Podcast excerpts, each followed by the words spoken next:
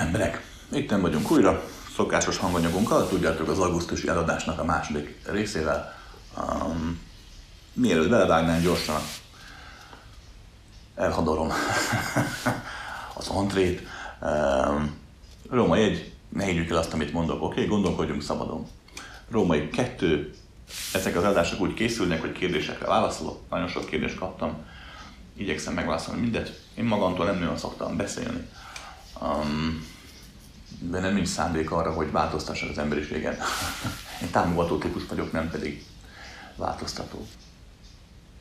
Épp ezért, vagy ennek ellenére igyekszem érthetően, egyszerűen beszélni, mindenféle trükközés nélkül. Már gyerekkoromban észrevettem, hogy teljesen felesleges idegen szavakkal, kifejezéseket lehet üzdeni csak azért egy előadást, hogy tudományosabbnak, különlegesebbnek hassék. Oké? És, és Római 3, emberek, ez egészet mert ingyen csináljuk, um, ezt az egész YouTube-os dolgot, nem építünk itt csatornát, nincs semmiféle ilyen szándék, nem is állunk YouTube-ba a szerződésben, nincsenek reklámok, nincsenek szponzorált videók. Um, ennek ellenére persze YouTube be reklámokat, de ezt nem tudjuk kivédeni. Te se tudod kivédeni. Úgyhogy még véletlenül sem használj ilyen reklámblokkoló adblocker programokat.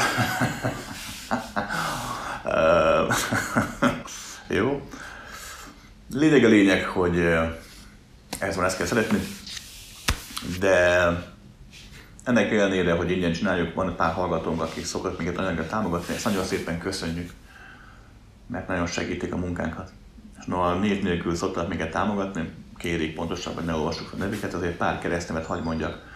Nagyon szépen köszönjük Orsolyának, Zoltának, Tamásnak, Paulnak, Dávidnak, Ákosnak és Teréznek, hogy mindannyiuknak segítenek abban, itt lehessünk. Apropó segítség, tudjátok, szoktunk ételt osztani éhez embereknek, vagy nagyon kis pénzlélő nyugdíjasoknak. Um, jó pár hallgatónk segíti ezt a munkásságot, és nagyon szépen köszönjük nektek, hogy mellénk álltok az ilyen ügyekben. No, nézzük is. Kedves Krisztián, egyre kevesebb embert látok, aki nincs tetoválás, meg piercing. Mi visz rá felnőtt embereket arra, hogy elcsúfítsák magukat, illetve ilyen módon zsákmányanak félemenergiát másoktól. Nézzük meg mind a két oldalt, jó? Tehát azokat is, akik szerint a tetoválás szép, vagy klassz, vagy jó, és azoknak az oldalát is, akik szerint meg ugye elcsúfítás. Római egy maga az emberi élet nem szól másról, mint a figyelem energiarablásról. Akkor, hogyha egy ember úgymond normális, és ha tényleg az élete jelentős részét úgymond civilizált kultúrkörben tölti, akkor az élet elveszíti a túlélés, magára az életért való élés funkcióját, és valóban egyfajta ilyen társadalmi jászmává változik, ahol a figyelem energiarablás a legfontosabb energiaforrás, bizonyos téren fontosabb, mint maga a táplálék, hangsúlyozom bizonyos téren, amit a testedbe viszel. Oké, okay? mindenki, akinek van egyénisége, van imidzse, ugye? Imázsa, szépen fogalmaz. Mindenki, aki meg tudja magát fogalmazni, hogy én tanár vagyok, rendőr vagyok, orvos vagyok, tűzoltó vagyok, vicces vagyok, jókedvű vagyok, szomorú vagyok, depressziós vagyok, tehát mindenki, aki erre képes, annak mind az élet nem más, mint egy olyan játszma, ahol figyelme energiát rabol. Nincs ezzel semmi baj. Így működik a rendszer. A tetoválás jól lát ennek egy formája. Persze. Oké, okay, római kettő. Maga a tetoválás az ugye összességében nézve, ha megfigyeled, ezek az energia rabló formáknak ugye két fél, létezik a egyén meg a társadalom által elfogadott formák, és egyén meg a társadalom által nem fogadott el formák. Mikor valaki ugye rendszerellenes lesz, gerilla, ként harcol, vagyis simán csak megbotránkoztatóvá válik. Ugye úgy akar kiemelkedni a tömegből, nem tud máshogy ugye a többi birka közül ki tűnni, hogy ugye ő fekete bárány lesz. Tehát, hogy hogy így. Tehát ezek a fajta energiarablások a társadalom által vagy támogatottak, vagy elfogadottak. Bizonyos társadalomban a tetoválás abszolút elfogadott, mi több fontos része az életnek. Bizonyos társadalomokban, kultúrkörökben pedig ugye hát nem, nem az. De itt is minden az egyén dönt, valaki számára vannak elfogadható figyelmrabló formák, és nem elfogadható figyelemrabló formák, oké? Okay? És számodra tetoválás nem ilyen elfogadható, neked gondolom akkor nincs is. Három, valakit a tetováltasra? Hát bármi. Olyan lábbal kell fel, így érzi magát teljesebbnek, így akar kitűnni ugye a, a tömegből, lázad az anyjával, apjával szemben, mert ők ugye nem fogadták a tetoválást. Um, sokszor így fejezik ki ugye önmagát, mert ugye nagyon sok kultúrkörben, nagyon sok zárt csoportban ugye ez egyentetoválás kötelező, hiszen így mutatod meg azt, hogy te tényleg a maffia, a hajósok, vagy a börtönlakók, vagy tényleg egy utcai banda, vagy egyetlen a barátság, mint olyan, összetartozás, mint olyan. Tehát így mutatod ki, hogy a része vagy egy nagyobb egységnek. Ez is lehetséges. Valaki simán csak komolyan beszél magát, és úgy gondolja, hogy ugye hát a tetoválás, mint olyan letörölhetetlen ezért magára baratja a gyerekei nevét, szerelme nevét, férje nevét, a feleségét. Hmm. Számplanoka lehet. Összességében római négy, ugye számodra a tetoválás valószínű, vagy római három, és tudom, tartunk már. számodra azért elfogadhatatlan, mert ugye nem természetes, hisz a tetoválás magától nem nő oda. A piercing magától nem jelenik meg az orban, vagy a fűben, vagy a fejben, vagy bárhol. A szándék volt, aki teljesen lényegtelen ebben a kérdésben. Az este többségében, amikor valaki letováltat, van oka, hogy miért teszi, de igazából nem az az oka, csak hát ugye úgy gondolja, az az oka. De én szerintem mindenki azt csinál felőtt emberként a saját amit akar, hogyha mentális állapot egészséges. Gyerekeknek nem szabad hagyni ilyen dolgokat, hogy az egész életükre kiható dolgot csináljanak, mint ahogy azt sem engedem a gyerekednek, hogy nem moson fogad, pedig nem akar azt sem szabad meg egy gyereknek, hogy belefurasson, akkor hogy elmegy, nem tudom, mint nyilván tüskét is, akkor vagy föltetováltassa a óvodáskori szerelmét, hogy merére, hogy gizi, vagy nem váltom ügyet, menjen el, vagy szóval ne csinálj olyan dolgokat, hogy egész élet meghatározzák egy olyan három percig tartó vágy alapján, nem a gyerekeknél napjában százszor változik. De felnőttként mindenki azt csinál, amit szeretne, persze, persze. Számtalanok a lehet. Ha rám hallgatsz, nem foglalkozol azzal, hogy ki mit csinál a saját testével, mindaddig, amíg, amíg számodra nem jelent valamit. Az életedben nem jelent valamit. Oké? Okay? Mert hogyha mindig azon kattogsz, hogy más mit miért tesz, akkor előbb-utóbb hajlamos az ember megbolondulni. Először csak értelmezni próbál több ember gondolatát. Utána megfejteni, a miérteket keresi, majd végül ki is találjuk, hogy ki mit gondol. És abban a pillanatban, amikor már úgy gondoljuk, hogy tudjuk, hogy mi van a másik fejében, mit miért tesz, abban a pillanatban um, elszakadunk a valóságtól. És akkor befele fordulunk, nem kapunk figyelemenergiát, nem úgy kapjuk, eltorzítjuk mi magunk is. És azt veszed észre, hogy eltelik pár év, és te vagy a tudod, minden faluban van egy bolond macskás nő, vagy egy bolond macskás férfi, kutyás férfi, bolond, akik lakik valahol a falu szélén, és tudod, amikor nincs ilyen te faludban, akkor te vagy az. Tehát azt veszed észre pár év múlva, vagy. Tehát pontosan nem veszed észre, pont ez a lényeg, hogy nem veszed észre, hogy azzal, hogy mindig az legót kifele figyelt, mindig másokkal foglalkoztál, azzal szépen belepörgeted magad egy olyan spirálba évek alatt, aminek az a vége, hogy, hogy a saját elméd tekervényének a labirintusában tekereksz, úgymond. Oké, és Szia Krisz, beszélni kérek arról, aki vagy ami tanult is figyeli, azt vettem észre, hogy a tapasztaláshoz szükség van tudatosságra, ami a korlátottól függően valamilyen formában felismeri önmagát, és tudatában van a tapasztalatoknak is. Azonban ez a vagyok létezem érzés a formával együtt valamiből létrejön. Ez az, ami végső soron a figyelőt is figyeli.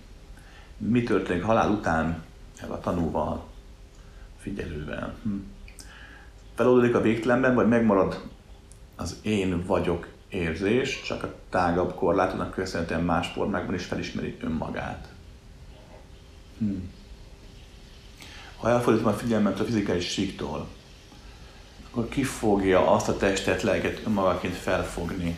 Hmm. És ha csak a végtelen létezik, hogyan fordíthatom másra a figyelmem, hisz a végtelen éli minden formában önmagát? Remélem érthető a kérdés. hát, figyelnem kellett, hogy értsem. Mert hát ugye mindenki más fogalomrendszert használ, de persze azért összeraktam, hogy mire gondol. Mikor azt mondani, hogy csak a végtelen létezik, ez nem igaz, tehát nem így mondom, vagy, vagy ha így is mondom, akkor nem jól mondom. azt tudom mondani, hogy a végtelen maga a valóság, és igen, csak a végtelen létezik, de, és, vagy, per, minden létezik. Hát ha végtelen van, akkor minden létezik. És mert végtelen van, és minden létezik, ezáltal ugye semmi sem létezhet. Hiszen végtelen van, a végtelen ugyanek nem létezik. Tehát megfelelően ilyen kis szerény körmondattal szoktam ezt a két szavas választ megbolondítani, ugyanis hát csak így fogható fel a valóság. Tehát azt, hogy tényleg minden valóságos, minden van, számodra, vagy mások számára mi lesz a valóság, az a múlik a figyelőn, a tanún, az múlik úgymond rajtad, az múlik a, a elméden, idegrendszereden, érzékszerveiden. Tehát a valóság végtelen, de ami számodra valóságos, az azért lesz számodra valóságos, mert aktuális felfogó képességed erre a valóság formára hivatott Oké, okay? tehát minden valóságos, minden létezik. Épp ezért ugye semmi sem, csak az, amit mi a figyelmünkkel valóságosát teszünk önmagunk és a többiek számára. Oké, és ez a halál után is pont így van. A következő tudom mondani, saját tapasztalatom lehet, hogy tévedek. Um, ugye kérdezhet, hogy mi az, ami végsősorban figyelőt is figyeli, mi történik halál után, hogyha az én vagyok érzés megmarad, vagy éppen elvész. Um, úgy tapasztaltam, hogy, hogy a figyelem is örök. Ott a kép ugye a végtelen maga létezés nem létezésével, ugye a figyelem az, ami a formálá válását, magát a létezést ugye biztosítja. Nem csak anyagi dimenzió, más dimenzióban is a figyelem képessége, ami alapvetően összességében egyfajta személytlen állapot különben, épp csak a személyek is képesek rá um, hogy figyeljenek. A halál után a figyelem képessége megmarad. A erejétől függ, hogy az egyén te, akit most figyelő és tanul is vagy egyszerre, és megélő is vagy egyszerre, a figyelem erejétől, stabilitásától függ végül is, hogy te, mint egyén, miről azonosulsz halál után. Milyen frekvenciával, nagyjából most itt, mint amikor eldöntött, hogy beülsz egy moziba, milyen filmre ülsz be. Az, hogy ez a film számodra milyen élményt fog adni, a fölött nem nagyon tudsz dönteni, tudatosan legalábbis nem. Tehát hiába van egy csapnivaló film, nem fogod tudni mesterségesen elhitetni magaddal, hogy ez neked jó élményt ad, vagy hiába egy nagyon kemény, igazi kigyúrt macsó vagy macsolina, vagy te sosem sírsz egy filmen, bemész és pont meghatódsz egy szerelmes filmen, és sírni fogsz. Tehát ezek ugye már, az már nem dönthető, de az alaphelyzet, maga a forma, az, az dönthető a számodra, milyen filmre ülsz be. Ez szokott lenni a létezésben is ha valaki meghal, akkor bizonyos dolgokban dönthet, de a legtöbb megélésében nem. Egyén szinten nem. Hogyha a figyelem elég stabil, akkor maga a tudatosság megmarad, és a minden forma, emlékek, élmények, érzések, gondolatok, ezek eltűnnek. Nem semmisülnek meg, de számodra már nem lesznek tényezők, nem lesznek olyan hatóerők, amelyek befolyásolják a létezésedet hogy ilyenkor képes vagy újra figyelni, akkor azt az figyelő tudatosságodat, aki most itt van, vagy halál után van, ugyanúgy képes leszel majd egyszer csak elengedni. Az is egy olyan tényező válik, ami már nem vagy. Majd ha képes leszel megint újra figyelni, akkor a figyelő figyelőjét is el fogod tudni engedni, mert már nem az lesz, és így tovább, és tovább, és így tovább. Az, amit úgymond szellemi lelki fejlődésnek hívunk itt a Földön, emberként, vagy más bolygón, más lényként, mert nagyjából jön ez a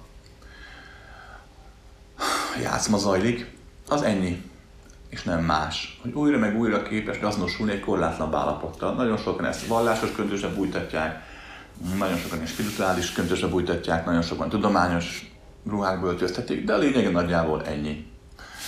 Van egy természetes folyamata, megnézed, egy 5 éves korodban teljesen más figyelővel azonosultál, más tudatossággal, mint 20 évesen, vagy mint 30, vagy mint 50 évesen.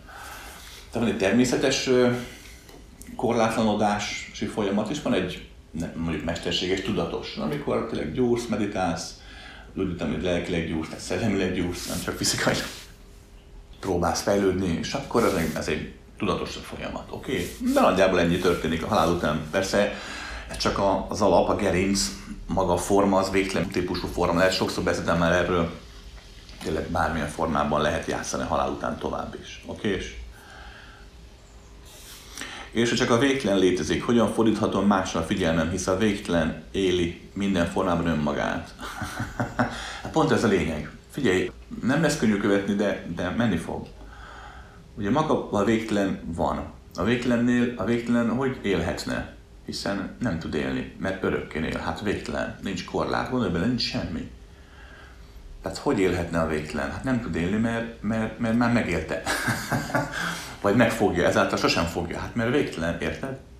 Kettő, ami végtelen, akkor szintén nem tud létezni, mert a létezéshez, a tudatos létezéshez, nem csak a léthez, hanem a tudatos, valamilyen szintű tudatos létezéshez korlátokra van szükség. Tehát a végtelen úgy nem létezik, ahogy kimondjuk, hogy gondoljuk, hogy a nagy bazinat semmi. Mert van olyan, a nagy bazinat semmi.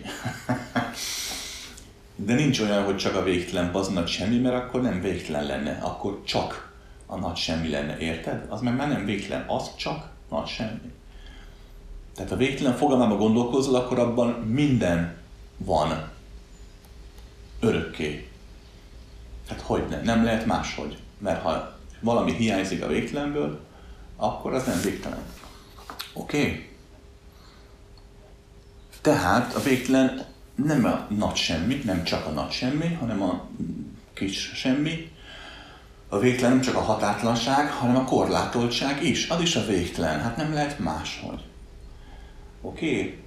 Hogyha tételezik a játék kedvéért, képes lesz arra, hogy magát a végtelen úgymond megéld, akkor egyetlen dolgot nem fogsz tudni megélni, ami el van záródva a végtelen a korlátai által. Minél tudatosabb vagy, annál inkább meg fogod élni azt, hogy voltak épp semmi sincs elzárva semmitől, de adott rendszerek képesek arra, hogy elzáródjanak. Például a hold el van záródva a Földtől, ugye? Néhány kilométerre, meg úgy egyáltalán. Vagy te el vagy záródva egy másik emberi testtől. Nincs arról szó, hogy te neked kettő-három több tested lenne, hogy képes legyél pont úgy érzékelni, megélni valamit, mint egy másik ember, nincs arról szó, hogy neked fáj a fejed, akkor a másik érzi a fájdalmat, vagy te dohányzol, a másik tudja meg tönkre, és sorolhatnám. Rendben? Na erre a fajta elzárodásra minden dimenzióban képes az maga az élő lény, maga a tudat, aki, aki van. Hol ezt tudatosan teszi, hol meg, mint a Földön, és öntudatlanul hiszen senki sem választotta egy szándékosan azt, hogy elzáródik egy másik embertől, így működik a rendszer. Oké? Okay? Tehát épp ezért más dimenzióban bárhol más megteheted azt, hogy a figyelmeddel fordítod jobbra-balra bármerre, önmagadra, akárhová, mert hát végtelen számú korlátolt állapot is van, amelyek egymástól el vannak zárva, úgymond, és ezáltal élni közöttük velük általuk rengeteg minden érdekes, izgalmas dolog. Oké? Okay? Kedves Krisztián, a kérdés van a következő. A testünk öngyógyító, ez valójában hogyan működik, hogyan tudjuk magunkat gyógyítani? Tényleg tudunk magunknak és mások részre energiát küldeni gyógyítási szándékkal, és igen, akkor mikor vagyunk erre képesek? Um, erre ugye mindenki más mond, hitétől függően. Sokan mondják, hogy nekik vannak tapasztalataik, pro és kontra, tehát igenis lehet energiát küldeni, mert áttettem a tegyeremet és valaki meggyógyult. Illetve ott a másik oldalak azt mondja, hogy nem, nem, és a testi öngyógyítás is marhaság, kórházban dolgozom, és nem láttam még olyat, hogy valaki csodás módon meggyógyult volna, és felpattant volna, és kiszlad. Vagy a sánta ugye kifut a korteremből. Tehát mindenre van tapasztalat, és van hit. Oké? Okay? A következőt vettem észre így kívülről való figyelés által, tehát mikor nem ebből a dimenzióból nézem a fizikai rendszert, illetve az embert, mint olyan. A fizikai anyag egyrésztről nagyon merev, és a saját törvényének engedelmeskedik. Másrésztről viszont ö, egész jól ö, formálható a tudat által. A test valóban, az emberi test is, az anyagi test is tényleg nagyon különleges dolgokra is képes, de ott a merevsége, a zárt rendszersége miatt ezen a fajta hullámhosszan, rezgés szinten, vagy rezgésen, vagy nem tudom, frekvencián, ahogyan az emberi elme alapban gondolkodik, vagy az ego gondolkodik, vagy az érzékszervek működnek, ezen a frekvencián nem nagyon tudunk változtatni az anyagon. De az ember képes arra, hogy olyan hullámhosszon működjön, amely magát az anyagot is megváltoztatja, és összességében az anyag ugye nem más volt kép, mint egyfajta egy ilyen skin, úgynevezett egy ilyen felület. a látszat ellenére semmi sem dimenziós. Hát mindegy. Hát lényeg a lényeg, hogy, hogy, hogy a test mondjuk gyógyuljon, vagy hogy valaki gyógyítani legyen képes, tudatával önmagát vagy másokat, ez egyszerű tudományos tény, ez nem is kérdés. A kérdés az, hogy erre valaki tényleg képes lehet-e, és hogyan képes rá vagy állandóan képes rá. Azt vettem észre, hogy, hogy bizonyos elmeállapotokban valóban a test változik. Ugye régi klasszikus mm, történetet tanítás, hogy a, mikor a hipnózissal próbálkoztak annak ide a hipnotizálás hajlán tudományos célral, akkor ugye hipnózisban valaki elhitették, hogy most meg fogják égetni tüzes vassal, és hozzáértek egy ceruzát, és a illetnek a bőre megégett. Mert ugye az elme elintézte. Mert hát az elme számára a létezés máshogy működik, meg a tudat számára nem annyira darabos, mint itt az ember számára. Tehát lényeg lényeg, hogy, hogy maga ez, hogy az anyagot változtatható akár gyógyítás szintjén, abszolút tudományos tények. Kérdés az, hogy ez hogyan működhet. Hogyan lehet stabilan megcsinálni. Hogy írtad, hogy mikortól vagyunk erre képesek. Nem feltétlenül vettem azt tehát na, a fejlettség, lelkiszellemi tudatosság állapota, meg a gyógyító képességeknek, meg, vagy a különleges képességek megjelenése, ez nem feltétlenül korrelál egymással. Tehát nincs arról szó, hogy hogy van egy skála, amit ha elérsz fejlettségi szinten, akkor mindenképp megkapod a gyógyítás szintű első képességét, hogy a kisebb betegségeket meggyógyít. Tehát ez nem feltétlenül szokott így lenni. Még azt sem vettem észre mindig, hogy nagyon nagy tudatos szentembernek a teste úgymond földi értelemben mindenképp teljesen egészséges, hogy legyen. Mert ezt sem láttam mindenhol, bár a többsége valóban arról van szó, hogy, hogy azért a tudatosság bizonyos állapotaiban valóban az egyén már a testével könnyebben, gyorsabban tud bánni. Olyan dolgokat is meg tud letenni, amelyeket esetleg a normál embernek, és néha ez tényleg megjelenik úgy is, hogy valakit meggyógyítasz. Ha már gyógyításán tartunk, ezt is rám tapasztaltam neked mondani, hogy igenis van, amikor valóban lehet betegségeket, tehát magát a diszharmoniás állapotot harmonikussá tenni, de valamikor meg nem lehet. Valamikor igenis tényleg keleti, nyugati orvoslásra van szükség, valamikor egy gyógyszerre van szükség, valamikor másfajta áfimra van szükség, és sorolhatnám. Oké, okay. én azt vettem észre, zárásnak, hogy amit viszont tényleg garantálhatsz magadnak, vagy másoknak, ha erre mások vevők, vagy amit én is tudok úgymond garantálni, az a lelki-szellemi egészség. Azt el lehet érni. Tehát ahhoz a testnek, a fizikai dimenzióknak nincs beleszólása, vagy nincs arra ráhatása. Ahhoz nincs köze. Már ha az ember erre képes, hogy figyelem, gyakorlás, meditáció, mindegy, hogy hogyan, de szép naplánként megélje azt, aki valójában a testétől független, a testén túl. Oké, és maga a gyógyításom hogy úgy szokott történni, ahogy mondom, sok ilyet láttam azért kívülről, nem úgy gondolják az emberek, hogy belefolyik az energia, ez csak egy ilyen tanításom. Volt egyetlen történik más, mint hogy, mint hogy helyreáll a harmónia. Mert ugye a betegség az egyfajta diszharmonikus hatás. És kész. Épp azért van az, hogy nem lehet betegséget csak úgy elvenni, mert valakinek a betegsége összességében nem diszharmonikus, mert a benne lévő érzések, gondolatok miatt a betegséggel van harmóniában. Vagy valamikor, ha diszharmonikus is a betegségnek az oka az egyén számára, akkor sem elvehető, mert arra van szükség, hogy azt a diszharmóniát ő maga feloldja, feloldván egy másfajta harmóniát élhessen meg. Tehát ez egy, ez egy összetettebb játszma. De maga voltak épp a technikai része az nagyjából ennyi hogy helyreáll a harmónia az adott, nevezzük beteg résznél. De újra mondom, ez, ez nem úgy működik, legalábbis nem láttam olyat, hogy mint egy legendákban van, hogy a mester mindig mindenkitől elvette a betegség, ment az utcán, és akkor a leprás hirtelen meggyógyult, meg a pupos kégyenestet, és a sánta elkezdett szaladni. Tehát egy 30 méteres órában, amikor fény lett. Ezek csak inkább ilyen tanmesék nem lehetetlen, hogy volt ilyen valaha, de soha nem láttam ilyet. Olyat láttam most is az elmúlt pár évben, illetve az elmúlt néhány pár ezerben, amit mondtam az elején, oké, okay, hogy igenis megesik.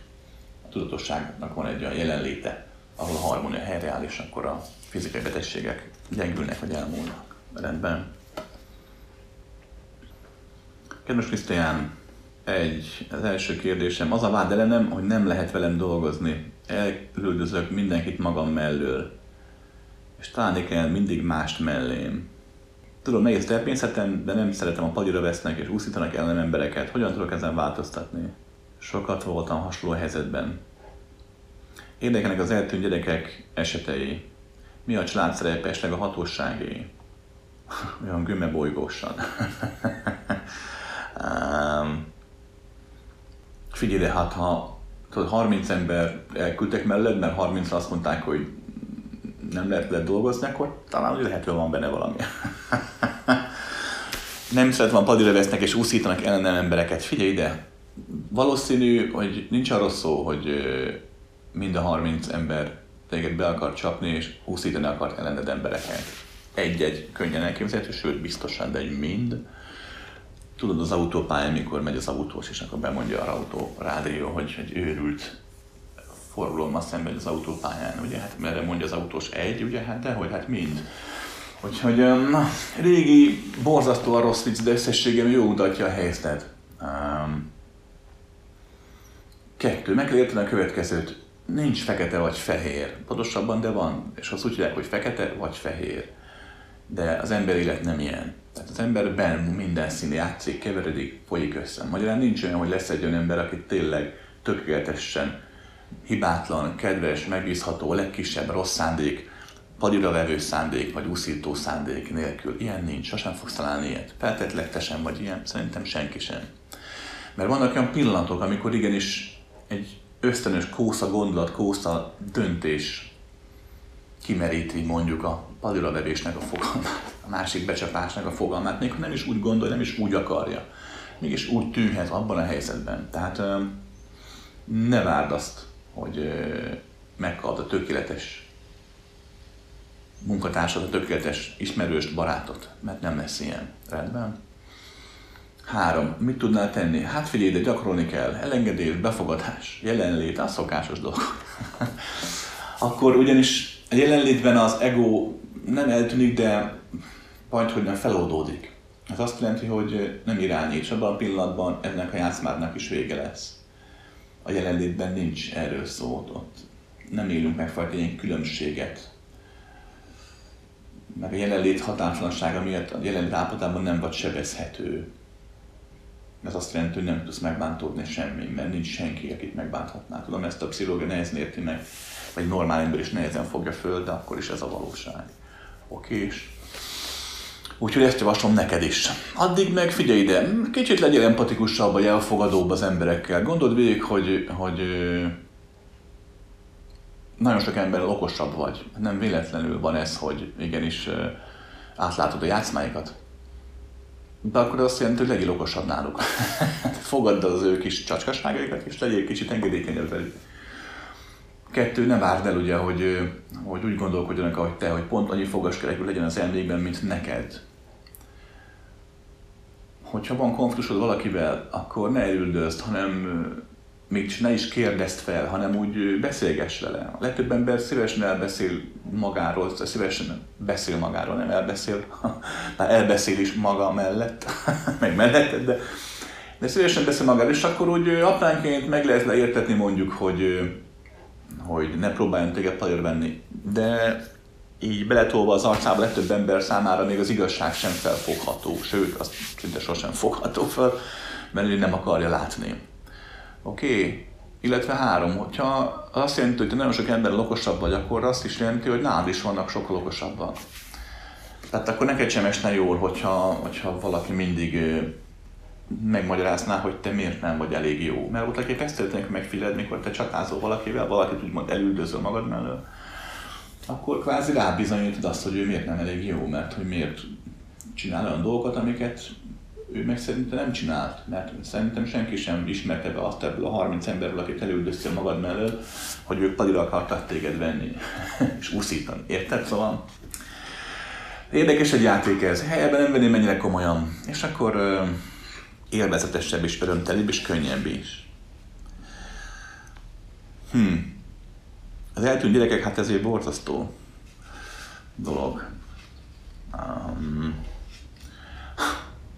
az élet szokták mondogatni, tudod, mikor a, úgy jó emberek meghalnak, meg amikor hirtelen betegségben valaki összecsülik az utcán, egy agyvérzés, egy színfarktus, és vége van, és egy rendes ember volt, ott várják a kisgyerekei, stb. Szokták mondogatni, az Isten nem válogat. Um, és egyszer mindenkit a megfelelő időben ugye magához hív. A valóság ennél fokkal korlátlanabb, aminek az Isten is csak a része. A valóság annyi, hogy, hogy az élet zajlik, áramlik, folyik, örvénylik végtelen mennyiségben, és, és mindenkinek meg kell benne élni valamit, majd aztán újra, majd újra, majd újra, majd folyamatában. És ha valaki meg akar élni azt, hogy elrabol valakit, akkor valakinek meg kell élni azt, hogy őt elrabolják. Épp ezért azt is meg kell élni egy elrablónak, hogy elkapják és bevágják a sitre. hát hogy nem. Szörnyű dolog ez, de az élet, az élet nem gondolkodik így morálisan. És na, nekem a jelenlétem relatív stabilnak mondható, és elmondhatnám azt magamról, hogy az emberi élmém, meg az egóm nincs nem, én sem tudok annyira tárgylagos lenni, mint maga a végtelen. Nem vagyok arra képes, hogy hogy hagyjam mondjuk csak úgy, hogy például valakit elraboljanak. Meg akkor is, hogyha látom mondjuk, hogy a végtelenben az esemény épp olyan, épp annyira rendben van, mint minden bármi más. Épp ezért nem lettem itt a Földön nagy istenség. Elvenném az emberektől a jogot arra, hogy mondjuk hülyék legyenek, vagy hogy gonoszak, vagy hogy emberrabló. Nagyon gyakran sokan mondják, hogy hogy ezek az estek nem csak azért történnek, hogy a szülők, a gyerekek, meg a rablók tanulnak belőle, a társadalom is tanul belőle. Következőt vettem észre.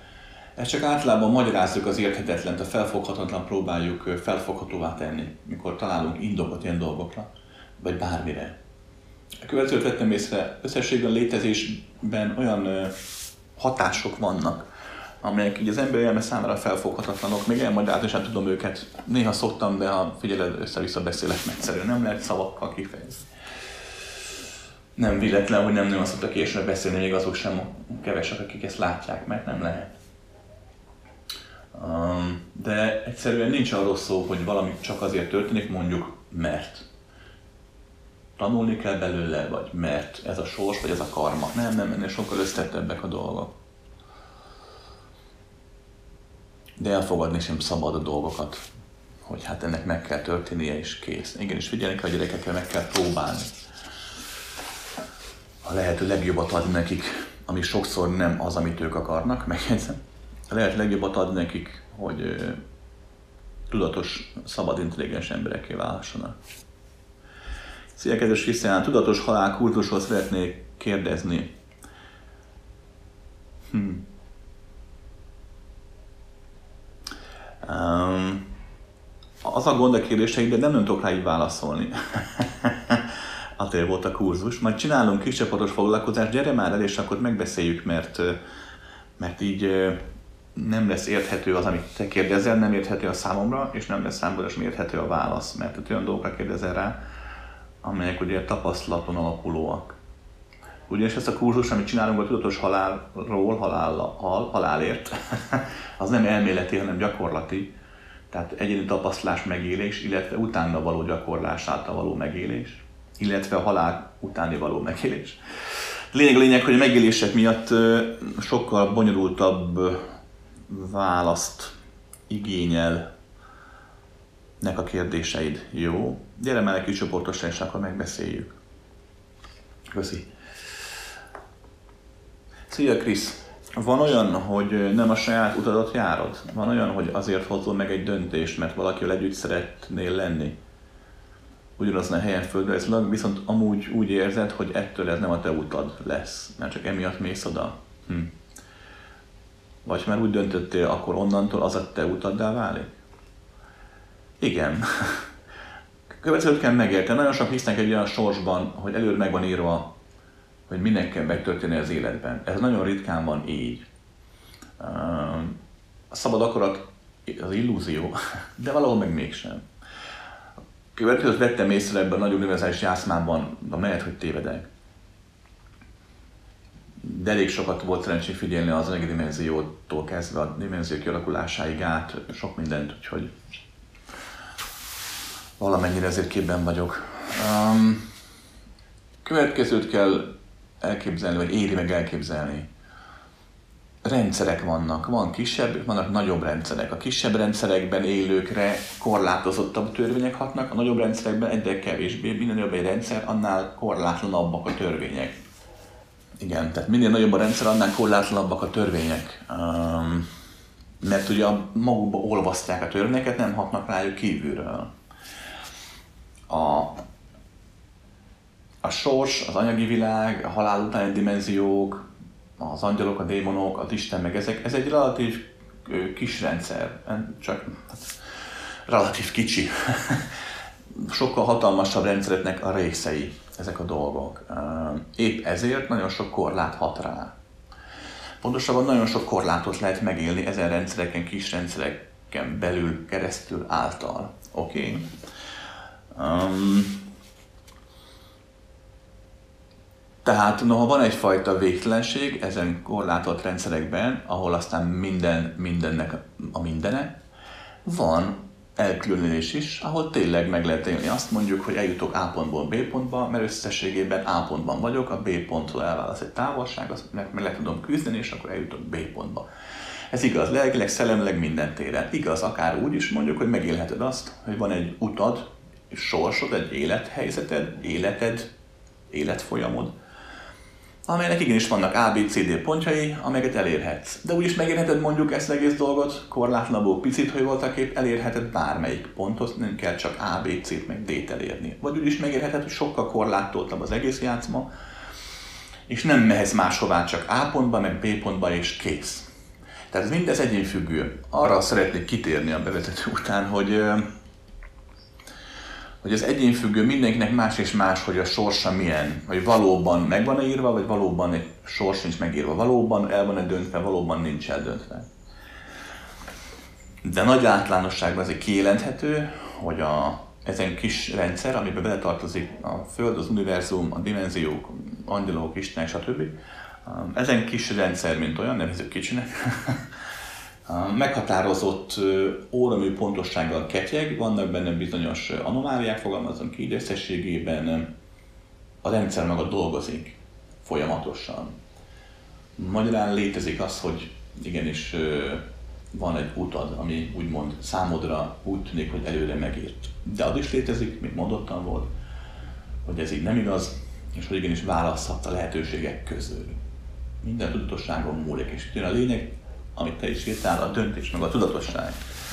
A legtöbb ember a saját útját sem tudja megírni a saját útnak, mert abban sem képes döntést hozni. Az sem képes azt mondani, hogy na akkor ez vanok és ez vagyok. Mindig menekülünk önmagunk, az életünk minden elől. Hogy belássuk az igazat, hogy most tévedtünk, hogy belássuk azt, hogy most a lehetőségeinkhez képest rosszul csináltuk, bénán csináltuk, vagy épp azt, hogy belássuk, hogy jól csináltuk, mert mindig azt mondjuk magunkra, hogy úristen, milyen bénák vagyunk.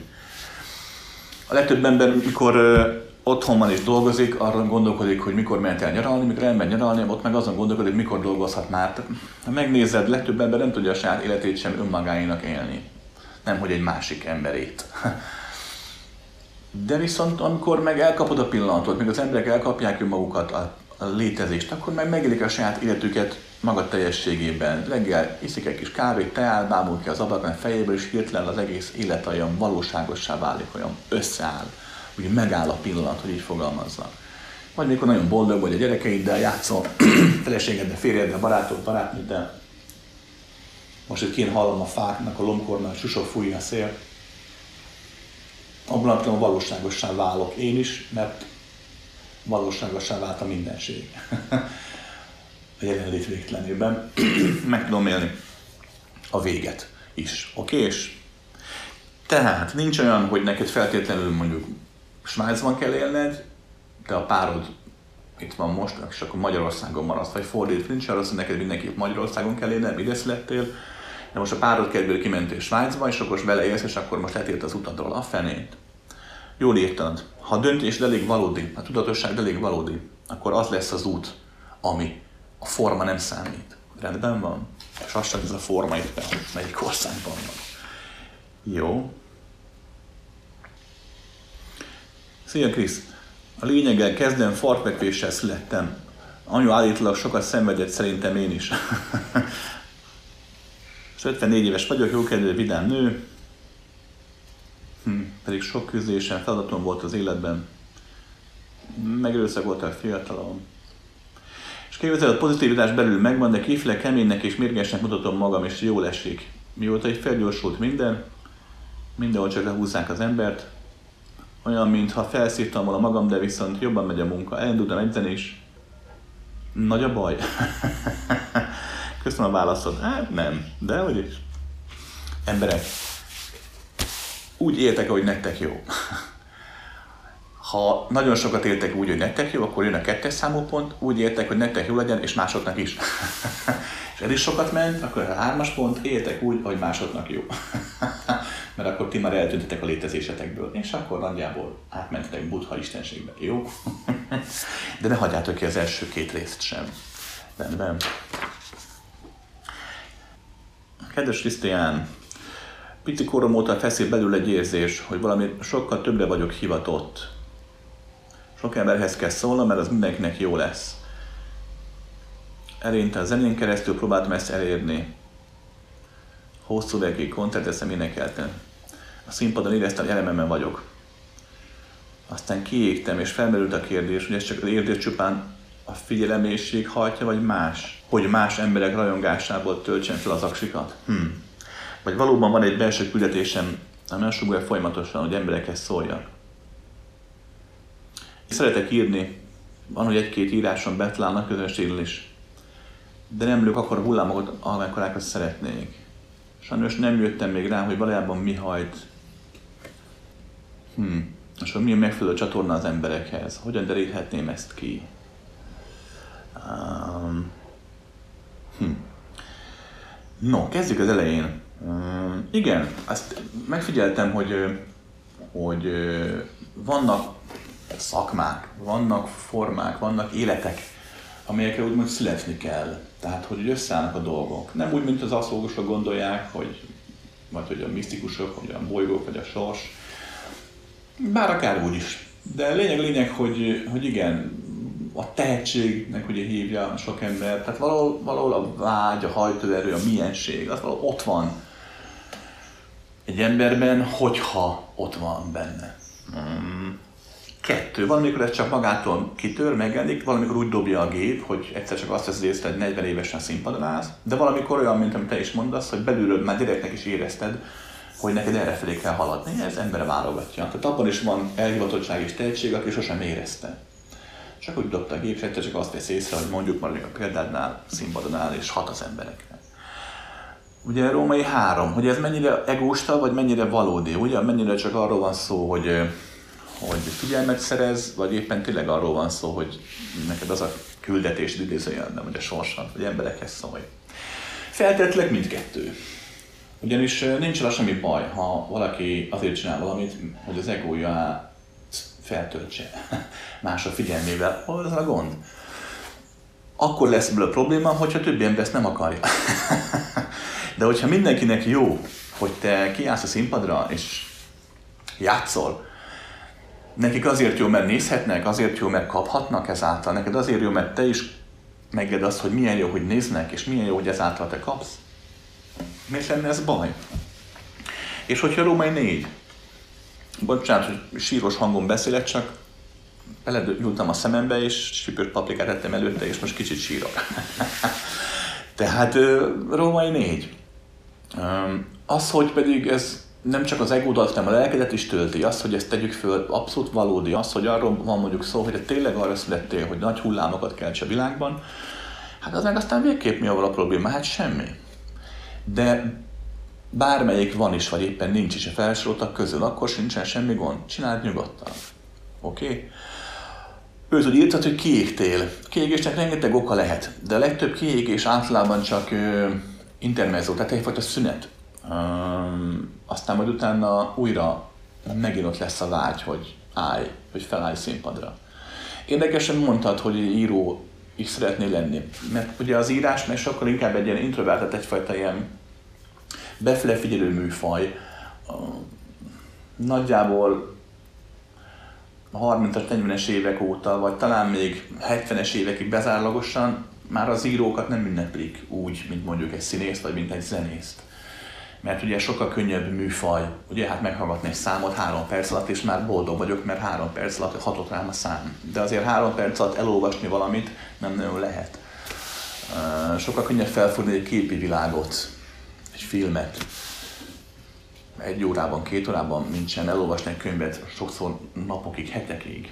Tehát az írás egy befele figyelő műfaj, az író számára is egy elvonulást igényel, egyfajta klauzurát hoz maga köré, egyfajta zárt csend gömböt, ahol dolgozol. Még akkor is, hogyha én is írtam úgy, hogy beültem kávézóba írni, mert jól esett a zsizsgés, az emberek mozgásától kaptam ihletet, sokszor egy-egy pillanatot kiragadtam, és az adott valamit a könyvhöz. De akkor is egyfajta belső munka volt, befele figyelés. Még a színpad, a zene, a színház, az meg ugye egy kiflefordulás, egyfajta egy extrovertált ö, játék.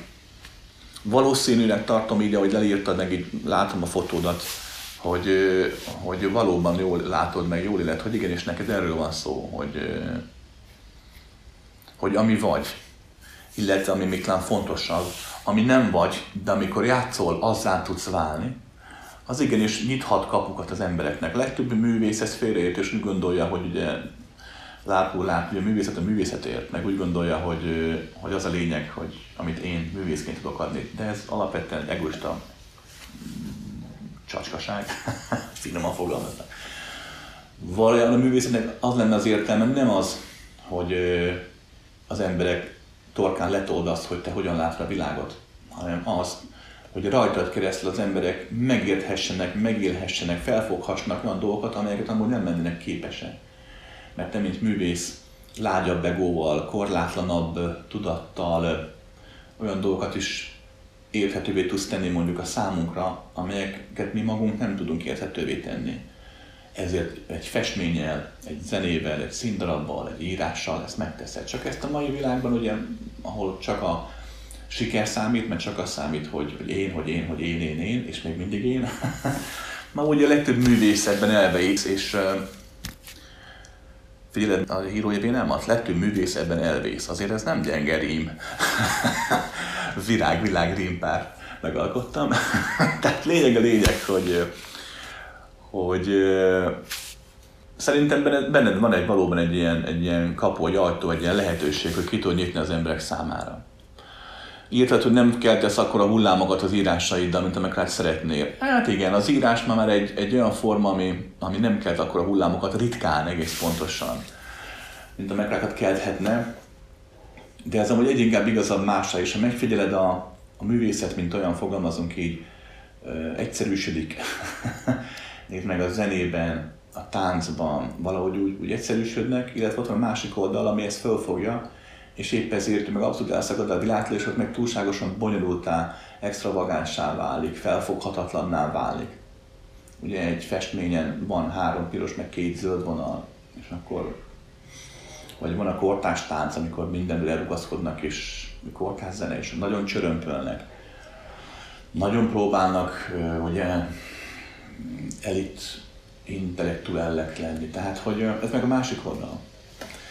De én mindegyikben látok fantáziát. Tehát abban is, annak is van értelme tényleg, hogyha a művészet egyszerű, és tényleg hát egy kettő-négy kettő ütemben is lehet jó dolgokat átadni az embereknek, meg abból is, ha van nagyon el van szállva, és tényleg nagyon bonyolult, és nagyon, csak nagyon keves érték, mert az is nyithat. Mert mondom, ez a lényeg, nem az a tartalom a lényeg, amit mi adunk a szavainkkal, a képeinkkel, a verseinkkel, a játékunkkal, hanem az a tartalom, amit az egyén fölfog önmagából és a mindenségből. A jó művész az csak egy, ez csak egy kilincs. még, nem is csak egy kulcs, inkább csak kilincs, oké, okay, mert a kulcsa babrálni kell az ajtót duplára, és rázárhatja magára az óvatlan halandó, nem hogy kinyitja, érted? De a kilincset, csak lenyom, az mindig jó. oké. Okay. Szerintem ez benned van, ne add föl. Egyszerűen csak arra figyel, hogy ne akarj hatni a tömegre. Hagyd, hogy, hagyd, hogy ott legyél, hogy kiállj, hogy a hangodat sokan hallják. Persze, pláne mai világban, hát én is interneten beszélek, érted? Hát nem csak ahhoz a 300-400 emberhez, aki meg tud hallgatni egy teremben, hanem x millióhoz. Tehát nyugodtan persze állj ki, és legyen a hangjodnak hangja, de ne azzal foglalkozz, hogy mennyire messzire haladszik a hangod. Még azzal sem nagyon, hogy milyen hatást kelt. Bíz rá az emberekre azt, hogy mit kaphatnak, pontosan mit vehetnek el tőled, mit élhetnek meg a te művészeted által. Oké? Okay? És igen, szerintem is ott van ez benned, úgyhogy nyugodtan, sőt, nehogy nem nyugodtan, igenis csináld csak. és hagyd, hogy a formák változzanak, hagyd, hogy most akkor legyen írás, holnap megint ének, aztán megint zene. Én amúgy a zenét nagyon nagyra tartom, tehát a tanítás szempontjából szerintem nagyon sok olyan dolog van, amit én is úgy tudok átadni, hogy a, a hangomnak a, a rezgésével, vagy a, vagy a frekvenciákkal, dallamával, mint sem az értelmével. És igenis úgy vettem észre, hogy rengeteg dolog van, amit sokkal könnyebb átadni egy szágitárral, vagy bármilyen hangszereléssel, mint sem érthető szavakkal. És persze ez fordítva is igaz, bizonyos dolgokat meg szavakkal kell elmagyarázni, mert egyszerűen nem fogható fel máshogy. De, de mindenképp én a, a zenét nagyon, nagyon nagy dolognak tartom, hogy, hogy létezik, és hogy tényleg olyan dolgokat nyithat ki az emberekben, olyan távlatokat adhat, amiket az értelmes szavak nem. Kedves Krisztán, kérdésem az, hogyan lehet parancs nélkül élni? Ugyanis rájöttem, hogy bizonyos minták fogja vagyok, és szüksége van arra a fajta bizonyosságra, amit a parancs való cselekvés nyújt. Abban van egyfajta fókusz. Tudom, hogy jót teszek, nincs bizonytalan maszatolás. Hm hogyan lehet az önállóságot fejleszteni. Feltételezem úgy, elindulok a sötétben, és bizonytalan masszatlásban, az lesz, ami lesz. Esetleg még élvezem, amit csinálok. A szimpla lázadás nem visz sehová, mint a panaszkodás önsajnálat sem.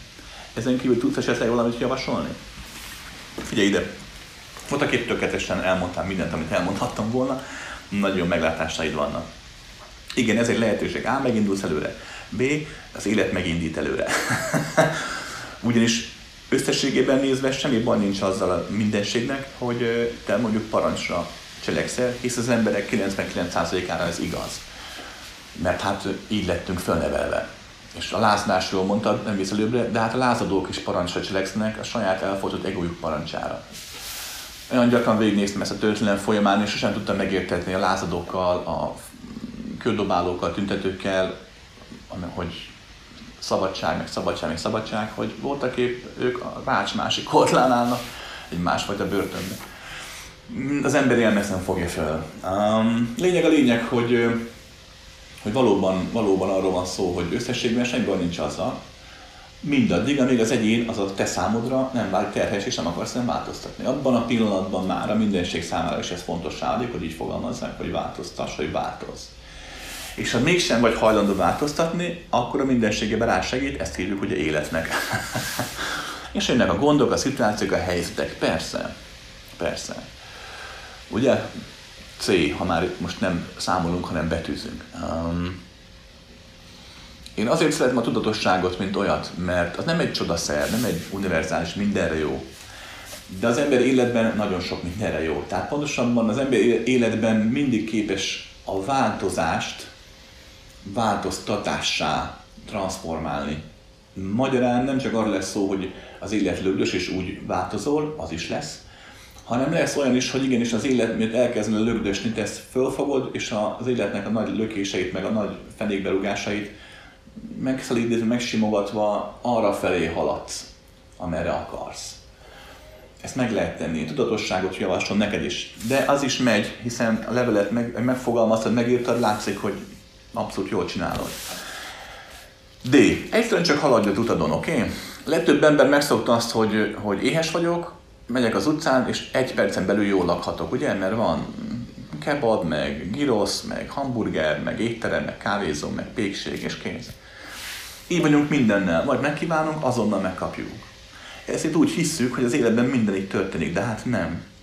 És a legjobb példa a változás. Emberek, amikor rájövünk arra, hogy most ez a bajunk, arra is rájövünk, hogy hopp, ez a megoldás, akkor nincs arról szó, hogy akkor A plusz B egyenlő C azonnal, oké? okay?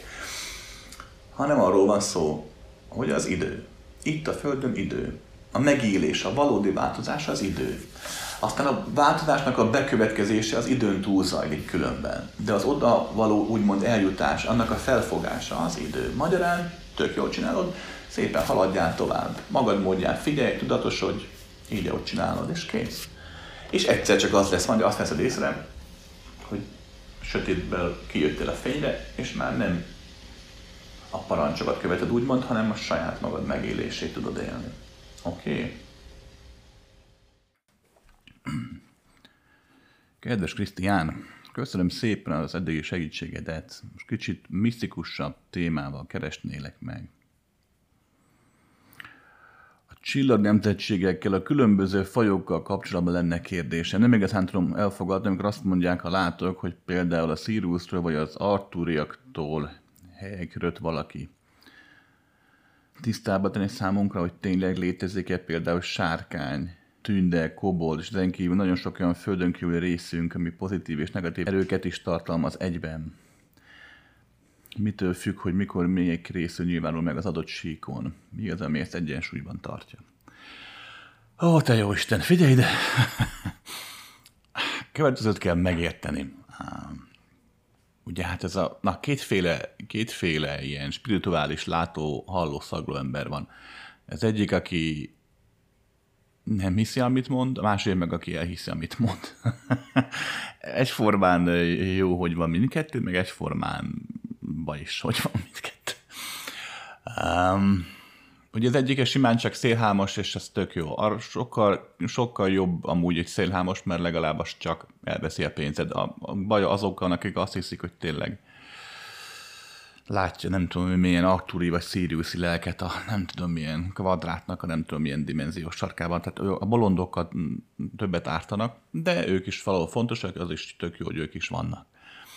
Miért mondom ezt? Hát mert azért, mert ez van. És akkor a feltételezés ugye jön, ugye megkapom a, a különböző kérdéseket, hogy miért mondom ezt, hiszen pontosan tudják az emberek, mert most sokszor látták, hogy én is tudok így látni meg egyáltalán. Azért, mert pont ez benne a lényeg. Ha megfigyeled, ha megfigyeled, nagyon ritkán, szinte sosem hallasz tőlem olyat, hogy amit így látok, ezt vagy azt vagy amazt. Nem, ezt is megmondom miért. Mert egyrészt tudom, hogy tévedhetek, kettő pedig azt is látom, hogy nincs semmi értelme, hogy ez inkább csak árt, mint használ egy embernek, hogyha még igaz is, hogy nem tudom én a lelkem ilyen dimenzióból honnan jött ide, meg akkor is csak árt neki.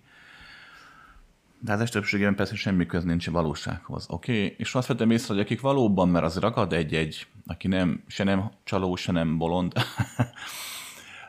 valóban van egy-egy, aki tényleg képes így látni, ők is ilyenek, úgy vettem észre, hogy nem mondják soha semmit, amit láttak. Tehát az, amikor elmész valaki és akkor fél óra alatt meglát mindent, 30 ezer forintért, vagy nem tudom mennyiért, és el is mond mindent, és akkor, jaj, hát az, hogy fogalmazzak? Még akkor is, hogyha igaza van, oké, okay, ezt engedjük el, jobban jártok, ha elengeditek, de újra hangsúlyozom, az is jó, hogy ők is vannak, ha neked az úgy nyugalmat ad, boldogságot okoz, akkor menj el, és fizes meg a látót, hogy kukkoljon. De mondom, nagy eséllyel olyanokat foghatsz ki, akik vagy csalók, vagy bolondok. Rendben van. Ugyanis az egész nem, nem így működik. Tehát én is hallott meg két ilyen dolgot, hogy valakinek szíruszi lelke van. Jaj, dehogy, senkinek nincsen semmilyen lelke. Még a szíriuszoknak sincsen szíruszi lelke. Érted? Ezek nem így, így működnek. A lélek nem egy, izé, egy cipő, amit fel lehet húzogatni minden bolygón. Úristen. Oké, okay. tehát, és láttam, hogy te se fogad lesz, hála a jó Istennek. De hát persze ez is valahogy szükséges tanítás, fontos, hogy valakik ebben higgyenek, nem tud másban. Aztán majd fontos, hogy ezt hitét elengedje, és akkor tudjon már másban hinni, vagy akár meg is tudja élni a valóságot, az a legjobb. Talán. um, valahogy úgy képzeld le a dolgot, hogy hogy olyan vagy, mint egy nagy nap, oké, okay? ami szórja a sugarát szerte szét 360 fokban. Um, ez vagy te. Hogy a te teremtő erőd, te, aki vagy, hogy abból mi jön létre, az már viszont nem rajtad múlik, hanem az adott dimenzió törvényein, hisz ugye a naphoz közel lévő bolygókon nincsen élet, nincs semmi, a naptól megfelelő lévő bolygón van valamilyen típusú élet, amihez szintén a napnak úgymond nincs köze. Hát egyértelmű, hogy van, mert napfénynek köszönhetően van élet, de valójában a napfény nem dönti el, hogy a fának milyen level legyen, vagy hogy az folyó hol folyjon, valahol meg ugye mégis. És hát egyértelműen vannak a teremtő erőn túllévő dolgok, ahol meg ugye megint nincs élet, hisz a naptól túl távol van. Tehát a teremtésben te is a lélek a tudat fogalmazni ki, pontosan ilyen mindegy, hogy milyen dimenzión, adott dimenziókon folyik egyfajta létezés, és a dimenzió törvényszerűségei azok, amelyek a létezés által, a létező által képviselt figyelemenergiát, hogy így fogalmazzak, adott formába öntik. Megvalósítja úgymond saját magát, de a saját maga megvalósulásához nem csak az van, az kell, hogy kitlálja, hogy én mondjuk gazdag kereskedő legyek, vagy szegény emberként éljek meg, mert ez nem így van, hanem, hanem az önmegvalósulásának a formáját, az egészét, a rezgését, azt ugye az adott dimenziós törvények adják bizonyos tudatossági állapotig, nem lehet áthágni a dimenziós törvényeket. Hiába szeretnéd, nem tudsz repülni, sorolhatnám, legalábbis repülő nélkül nem, illetve egyáltalán. De bizonyos tudatosság után ezek már változtathatóbbak szabadabban. De a létezésben ez, ez egy simán törvényszerűségen keresztül működik, tök jó amúgy a rendszer nem nevezném morális alapon igazságosnak, valóságos. Oké, és mivel napfény vagy, ezért a létezés összes formájában benne vagy, oké? Okay? Magyarán nem csak van egy formád az emberi, vagy van egy, nem tudom én, kobold, vagy sárkány, vagy macska, vagy akármilyen formád, hanem az összes formában ott vagy. A kérdés csak az, hogy te melykorában vagy képes felismerni magadat. Egy normális ember egy formában sem tudja magát felismerni, még az emberi formájában sem. Legtöbb ember csak megéli az embert, nem pedig um, felfedezi. Csak éli, mint, mint, egy, mint egy gép, egy biorobot a fizikai testét, és ennyi az élete. Eszik, iszik, meg a többi ikes végül csinálja, és ennyi de aztán valaki tudatosodik, bölcsülget, figyelget, meditálgat, stb. tudomány útját járja, ezáltal figyel, mindegy, nem kell feltétlenül spiritás úton járni ahhoz, hogy valaki figyelmet éljen meg, jelenlétet éljen meg, jelenné váljon egész pontosan. És akkor aplánként ráérez az ember az életére, rájön arra, hogy vagyok, nem az vagyok, csak az, aki él, hanem az, aki ugye figyel a szemeim mögött, hogy is fogalmazza, és akkor tovább, tovább és tovább. És egyszer csak rá fogsz jönni arra is, hogy tényleg mindig is az univerzumban, nem csak a emberbe, testekbe voltál benne, hanem növények, meg az állatokban is. Most mondom a példát. Oké? Okay? Jelenleg senki nem dönti el azt, hogy te éppen milyen formában azonosulsz önmagaddal, hiszen ez a mostani formád, aki a levelet írja, az, aki most azonosulni képes, az nevezzük úgy, hogy ez egy idézőjelben egy vadi új forma. Annak függvényében fog haladni a mindességben, a végtelen útján, hogy a figyelmed hogyan lesz képes tágulni, növekedni, fejlődni. Ez sokszor amúgy az elengedéssel jár, nem pedig a tudásval megszerzésével. Tehát inkább kevesebbnek kell lenni sokszor, mint többnek, aztán megint többé válni, és így tovább, és így tovább. Oké. Okay. Nagyon sokan hisznek égi hatalmasságokban, az időuraiban, meg az univerzum uraiban, hogy azok egyensúlyban tartják a Földet, meg ilyesmi. Aj, de hogy ez magától működik. Vannak olyan tudatok, akár a Földön is megtestesülhet ilyen, de nem szokott, aki des nélkül létezik, x dimenzióval arrébb jobbra-balra, és valóban a tudatossága okán valóban átéli mondjuk a naprendszernek a mozgását, forgását, a bolygóknak a keringését, stb. Hát persze, ez, ez így van, de ez nem azt jelenti, hogy ő irányítja, vagy hogy ő működteti, hanem képes megélni. Bizonyos tudatosság állapotában, jó korlátlan állapotban már valóban az anyagteremtés folyamatát is megélheti egy tudat, sem azt jelenti, hogy akkor az itt élő szabad akarattal rendelkező papíron egyének életében beleszól úgy, mint egy görög isten, vagy mint egy római isten, érted, hogy villámot szól, vagy betegséget terjeszt, vagy valami ilyesmi, vagy éppen ugye ez szövi a sorsfonalát, ugye a három párka, és akkor amikor olyan akkor elvágja. Tehát, hogy ezek nem így működnek, hanem összességében a létezés minden frekvenciáján együtt történnek az események, és a tudatosság az, amivel valaki az eseményeket időrendi, térbeli sorrendben tudja rendezni saját maga mások számára, de csak akkor, hogyha ebben mindenki beleegyezik. Rendben van. Szia Krisztián, miért van az, hogy amit szenvedélyesen szeretett csinálni, és elég jól is megy, abból nem tudok megélni? Kéntlen vagyok olyan munkákat elvállalni, amit rühellek, de kínlódva testileg egészségem árán kell végeznem. Nekem létlemem, hogy lélekből működjek, de ezt hogy ültessem át a gyakorlatias életbe? 45 éves vagyok, és nem akarom én leélni az életem. Van-e valami tipped, jó tanácsod? Ó, hogy ne. Ez így összességében egy jászma, egy egoista jászma, amit te is megélsz, és mindenki más, én is, mindenki más megéli. Ugyanis a következőt kell megérteni. Azt hiszem, szenvedélyesen szeretett csinálni, és elég jól is, mert ebből nem tudok megélni.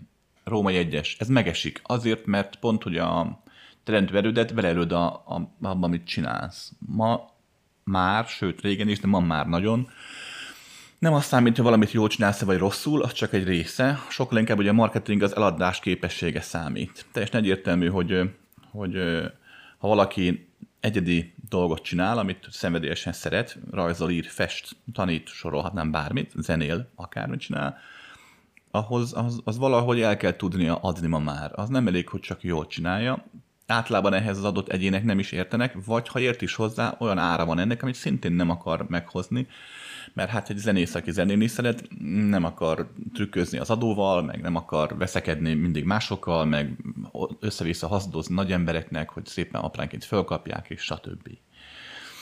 Oké, és tehát ezt el kell fogadni. Ritka az, aki, akinek az a szerencséje van, hogy, hogy jól megél abból, amit tényleg szeret csinálni. Már csak azért is, mert amit is szeret csinálni, római kettő, ha napi szinten kell állandóan, időre, határidőre tudod, legjobb múzsa határidő, elég vagy utóbb már nem fogod szeretni csinálni, mert már átveszi ott is a helyét a kényszer.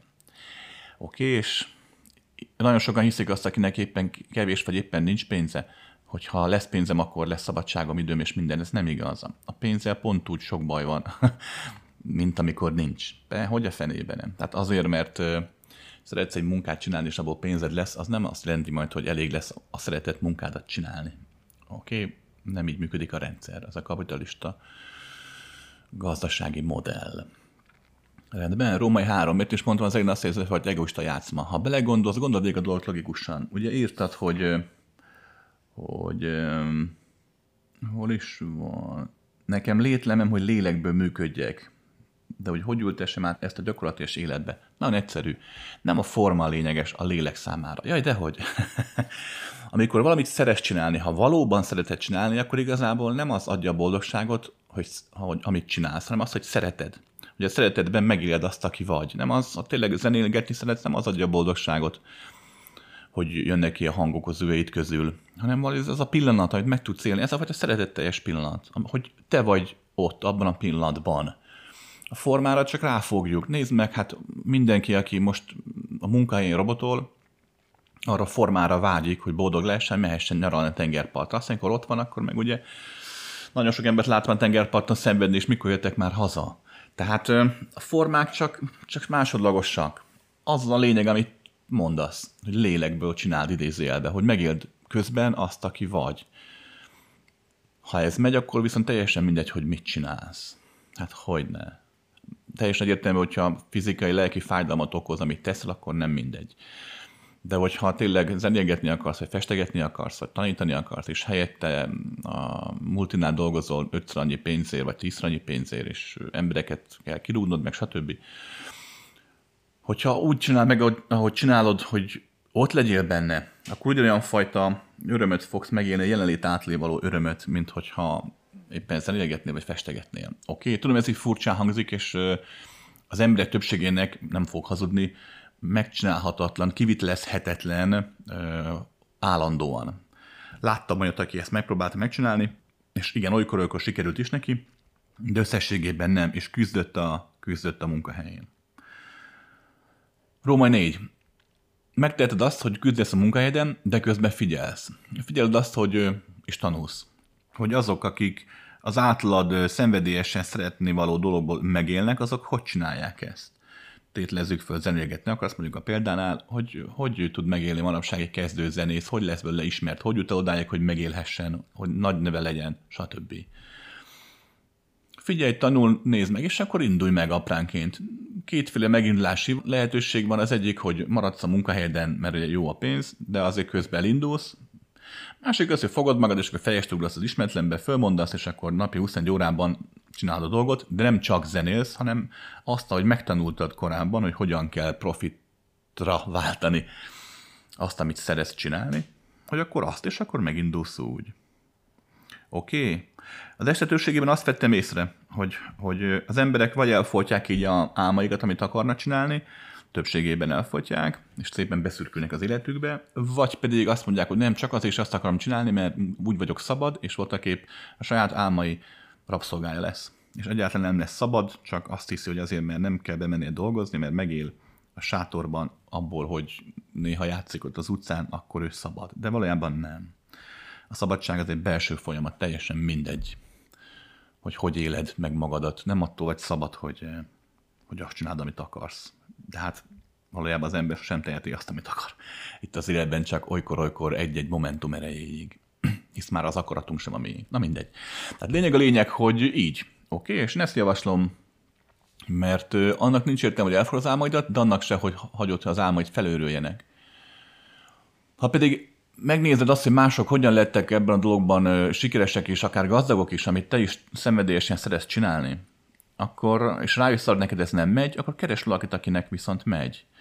Aki azt mondja, hogy jó, figyelj ide, akkor ez a lehetőség, akkor 50-50, te csinálod, én meg eladlak. Most persze sarkosan fogalmaz, de lényege ez. Oké, ezt is meg lehet csinálni. A hármas számú római hármas, amit megcsinálhatsz, hogy fogod magad és elkezdesz spirituális, lelki, szellemi szinten növekedni, változni, fejlődni. Figyelsz, figyelsz és csak figyelsz hagyod, hogy minden eltűnjön szépen, feloldódjon a végtelenben, meditálsz, gyakorolsz, bármit tegyél. Éld meg azt, aki valójában jelen pillanatban nevezhető valóságban, valójában vagy. És ez sikerül, akkor feloldódik a végtelenben minden olyan vágyad, ami most befolyásolná az életedet, többek közt ez is, hogy miért szenvedek abban a helyzetben, mikor nem azt csinálom, amit éppen nem akarok csinálni, és hogy miért nem tudom azt csinálni, amit meg szenvedélyesen tudok csinálni. Oké? Okay? Ez nagyjából a megvilágosodás idézőjelbe környékén ez úgy beszokott következni. Oké? Okay? Ez is egy lehetőség.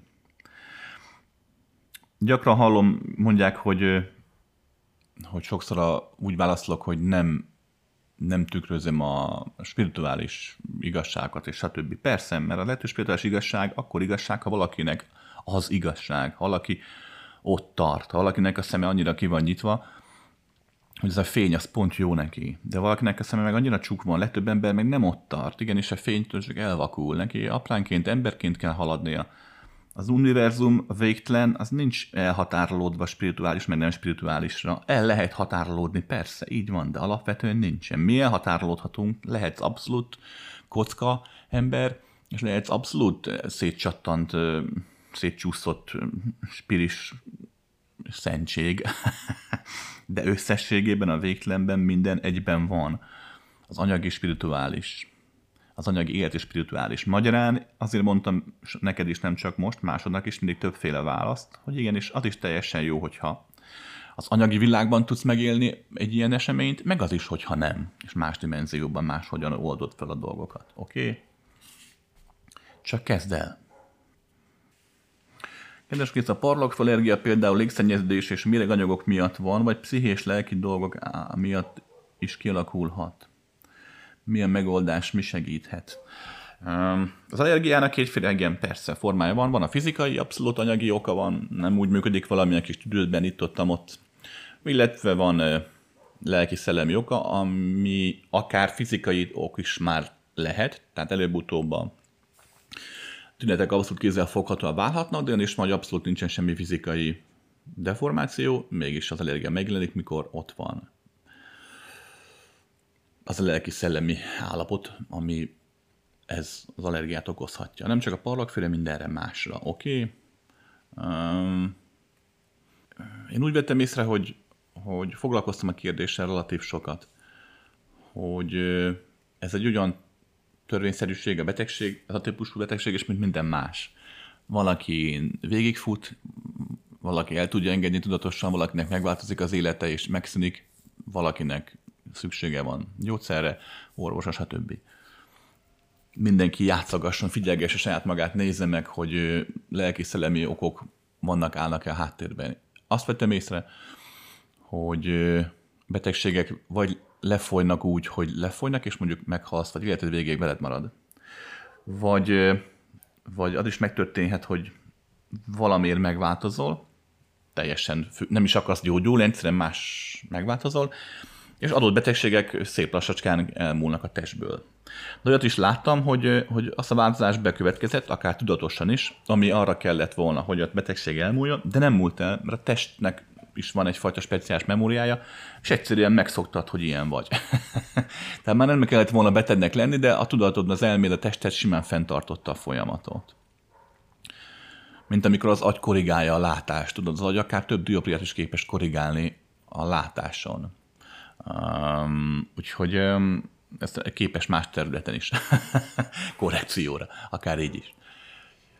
Mi lenne a segítség, a megoldás? Hát figyelj ide, rengeteg területen lehet kezdeni bányászkodni, tényleg a múlttól kezdve férfiasság, nőiesség megélésen át, elfogadás, képességeim, a, mennyire tudok megnyilvánulni a világban, mennyire tudom kezelni a konfliktus, és sorolhatnám. Rengeteg lelki szellemi ok lehet. Szerintem feltérképezhetetlen, rengeteg. Ha a tudatosságod elég erőteljes, tudom, mert egy barátomat már gyerekkorában én kvázi kikúráltam ebből az allergiából, amit nem én csináltam, hanem ő, annélkül, hogy igazából csinálta volna. Tehát simán csak figyelt, gyakorolt, és de tudatosabb lett.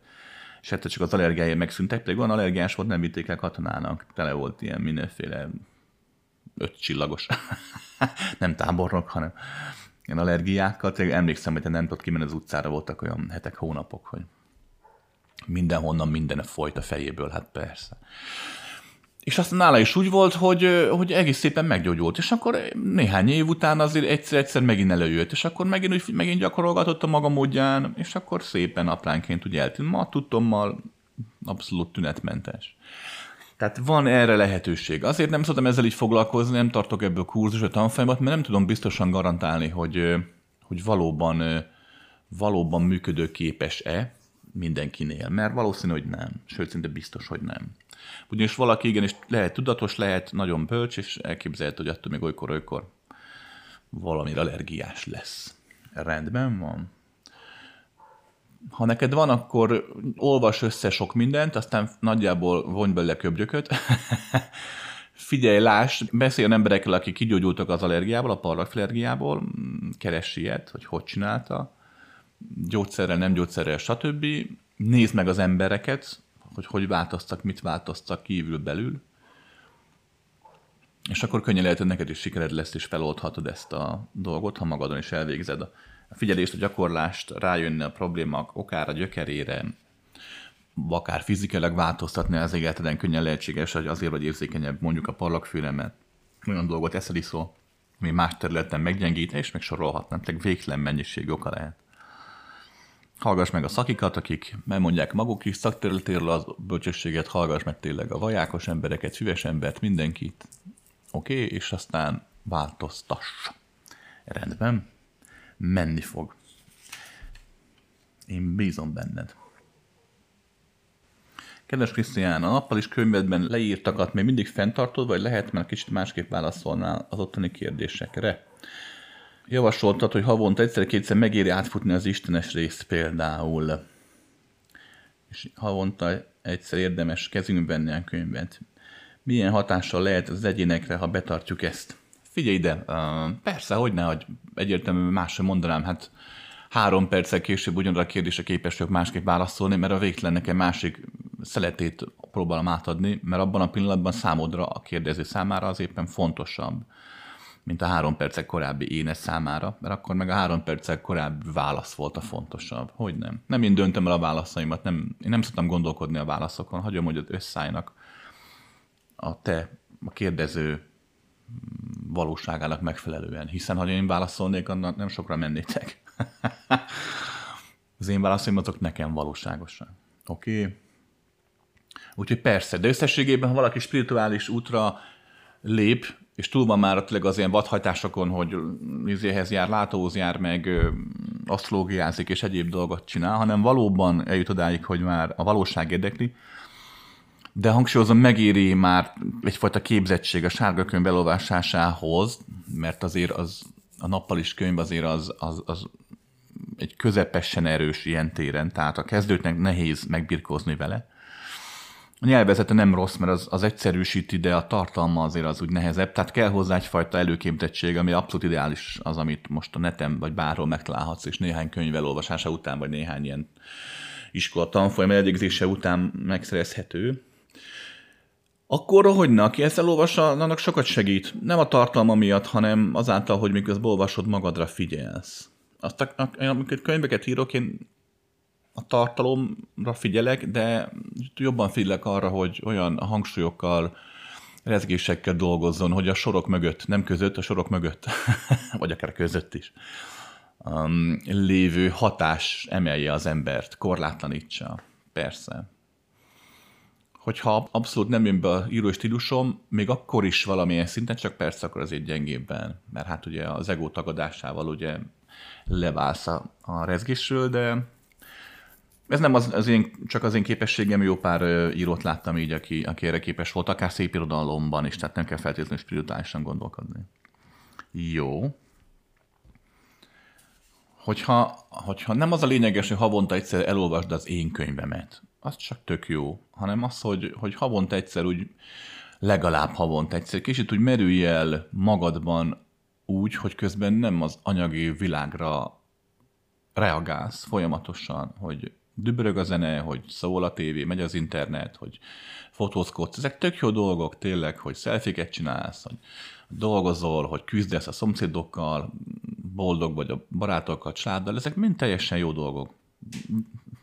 Pesgő, pohár pesgő itt, akkor kis cigi vagy szivar, akkor utána, mert nyaralni voltunk. Hát ezek az élet csoda jó. És tényleg, hát az élet maga az Isten. Annál spirituálisabb dolog nincs az életnél. Csak hogy, csak hogy az emberi megélés volt, aki leválaszt az életről, mert az egót csak a saját maga ketrecében tart, tudod, szokták mondani, vigyázat, harap a majom. ben vagyunk a ketrecben, mint a majmok az állatkertbe, és, és, és csak kizárólagosan az anyag, mint olyan pörget, de nem az anyag valósága az, amire reagálunk, ami miatt futjuk a köröket, hanem az anyagról alkotott egoista torszképünk. Ezért jó, hogyha olykor, olykor legalább havonta egyszer mondjuk a sárga könyvet olvasgatod, mert legalább havonta egyszer úgy éled meg azt, aki vagy, hogy nem csak az anyagi egoista torzításon keresztül, hanem tényleg belemész a sorokba, a tartalmakba. És ebben segíthet, hogyha a szöveg mondjuk spirituális vagy segíthet, hogyha a szöveget úgy írt meg valaki, mint hogy én is megírtam ezekkel a kis hullámhosszos frekvenciás játékokkal. Oké, és de nem az a lényeges, mondom, hogy engem hogy te, hogy csak egy picit havonta, ha már havonta egyszer egy kicsit szakadni, akkor hogy idősöd, egyre több és több igényed lesz erre, és ugye hát nyugdíjasként jó esetben megteheted, hogy,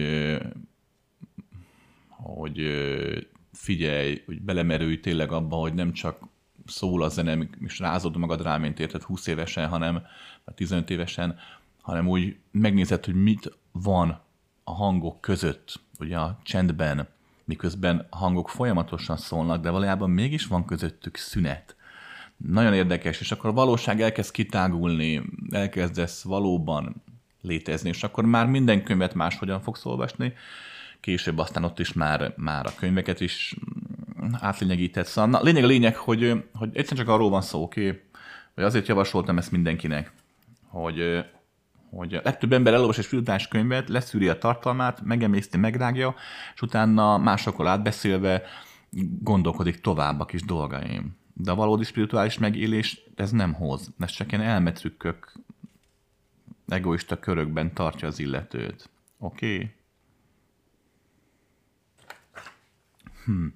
Van itt egy kérdés, arról hogy 2030-ra nem lesz fenntartható az élet, WHO, stb.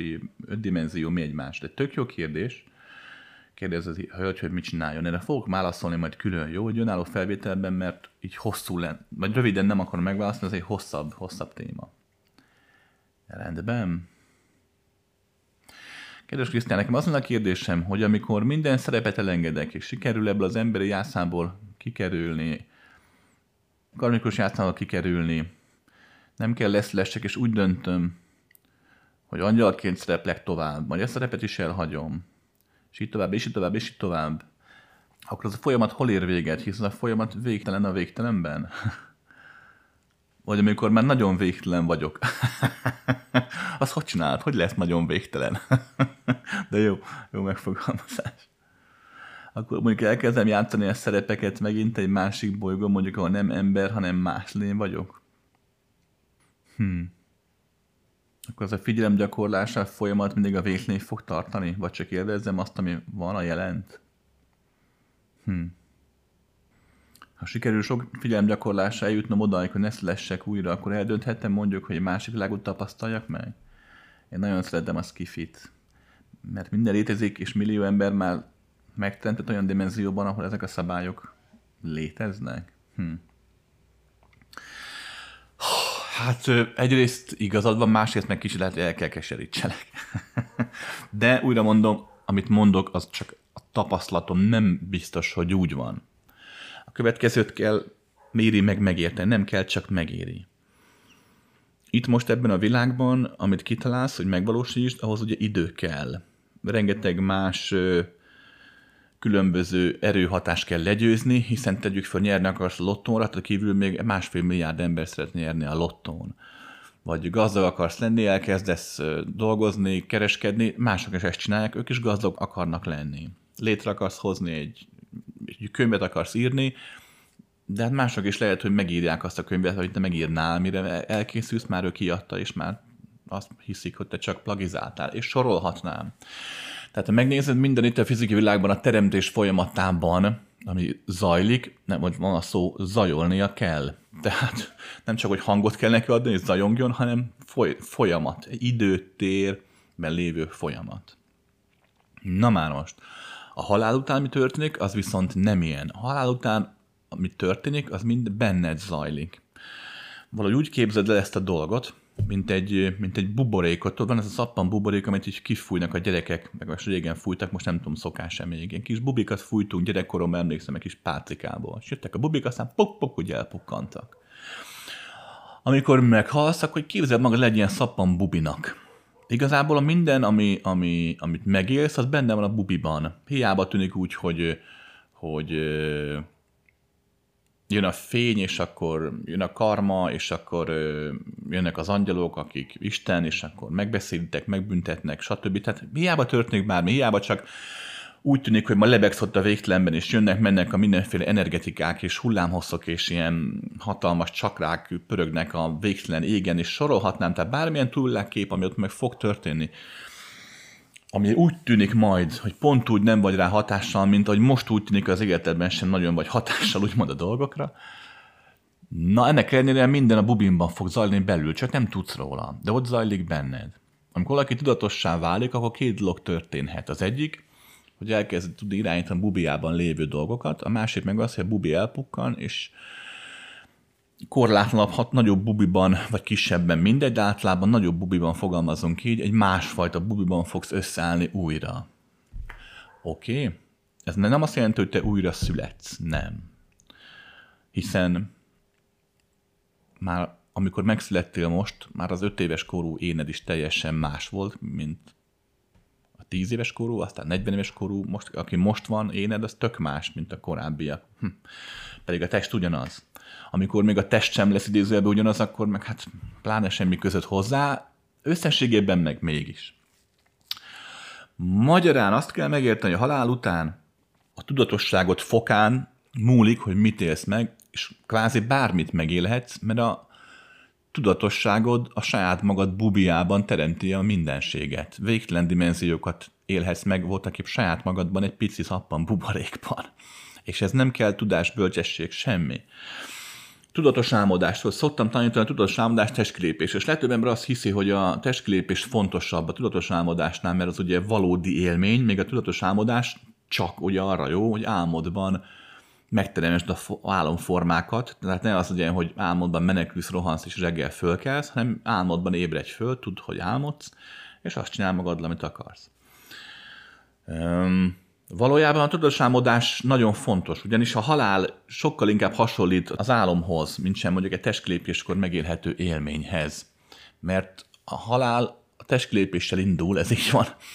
De aztán, ahogy ugye időben, térben megélt események, érzelmi, gondolati élmények, amit sokan karmának neveznek, hogy elkezdnek feloldódni, olyanná válik a halálod testkilépése, mint egy álom. Elkezd dübörögni a múltad, jön a szégyenérzés, a fájdalom, a szenvedés, vagy épp az öröm, a vágyak, és ezek úgy szétsodornak, szétszakítanak, fogalmazzunk így. Nem halsz meg, tehát nem széttépnek, de valójában valóban az történik, hogy az, aki most vagy, akit most meg tudsz élni önmagadnak, az pont úgy megváltozik, mint amikor álmodban csak menekülsz. Álmodban, ha figyeled, amikor álmodsz és reggel fölkelsz, nem nagyon tudod megmondani, hogy álmodban mit döntöttél, mit cselekedtél, mert semmit, csak csináltad, csak éltél valamit.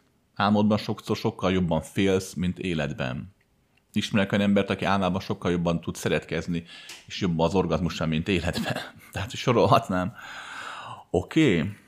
Nem véletlenül van az, hogy most tartunk össze egy ilyen tanfolyamot, sajnos az utolsót, de megtartjuk, mert hogy nagyon, nagyon segíthet abban, valaki tudatosan tud álmodni itt a Földön, hogy mi lesz a halála után. Ugyanis ez fog történni a halál után is. De az, ami, ha megmaradsz abban, amit akarsz, mondjuk, hogy szeretnél Star Trek-es, science fiction dolgokat megélni, akkor simán megteheted azt persze, hogy, hogy tudatosan álmodsz halálod után. És a benned lévő korlátolt események, élmények, gondolatok úgy fognak megnyilvánulni, felszakadni, hogy megalkottad mondjuk a bolygókat és az űrhajókat, és akkor Pikár kapitányjal nyomhatod a szakmát. Persze ez benned zajlik minden, annyira valóságos, mert valós, tehát abszolút valós, egy ilyen élmény, hogy időn téren túl ráadásul zajlik ez. Tehát nincs arról szó, hogy a saját dimenziódban elvesztegetsz egy milliárd évet, és akkor eltelt a Föld egy milliárd évja, de hogy ez egy ilyen félreértés, hogy valaki meghal, és újjá születik hat év múlva. Nem szokott ilyen lenni, neki nem telik el úgy a hat év, hat évnek. Mi itt igen megtehetjük azt, hogy elszámoljuk, de ott máshogy éli meg az egyén. Oké, és tehát igen, erre valóban van lehetőség, hogy nem. Még arra is van lehetőség, hogy ne csak a saját magadból teremtett illúzió alakok népesítsék be úgymond a kis bubi világodat, dimenziódat, hanem, hanem mások is beléphetnek, csatlakozhatnak, hogyha van kedvük, energiájuk, idejük. Nem úgy, ahogy gondolod, hogy tehát senki sem úgy éli meg ezt a dolgot, hogy megmarad annak az önmagának, aki most. hát akkor nem lenne semmi értelme. Olyan, mint akkor lenne egy dimenzió, mint egy képregény. Átlapozod, és ennyi volt. És már mindent átlapoztál, akkor érted? Belehalsz az unalomba. a végtelen unalomba. Oké. Okay. Ha pedig valaki úgy dönt, hogy, hogy figyel tovább halál után, és akkor hagyja, hogy újra, meg újra, meg újra levesse a korlátait, és ezáltal tovább növekedjen a végtelenben, ott is nagyon nagy izgalmas dolgokat élhetsz meg, teljesen egyértelmű, és ott is, ahogy a tudatosságod erősödik, egyre inkább képes leszel arra, hogy lesznek dolgok, amik felett nem lesz hatalmad, de igenis egyre több és több dolog felett meg lesz. Megteheted azt, hogy, hogy, hogy anyagot, az anyag létrejöttében játszhat szerepet, persze. Hogyne, hogyne, hogyne. A, egy nap megnyilvánulást, egy bolygó megnyilvánulást, az mindig egy elképesztő erejű nem nagyon tudom kifejezni szavakkal, de egy elképesztő erejű tér, tér szakadás, tehát ilyen nyílás jön létre a térben. Ah, igen. Lényeg a lényeg, hogy erre a tudat figyelme képes. Tudom, ez is sokaknak kiver a biztosítékot, de a valóság akkor is ez. Nem azt mondom, hogy te teremted majd a napot, mert nem, de, de tudatos figyelem, egyfajta állapot elengedhetetlen az anyag, és nem csak az anyag, bármilyen más dimenzionális konzekvencia, forma és egyéb, tehát következmények és formák létrejöttéhez. Hát hogy ne? Persze. Oké, és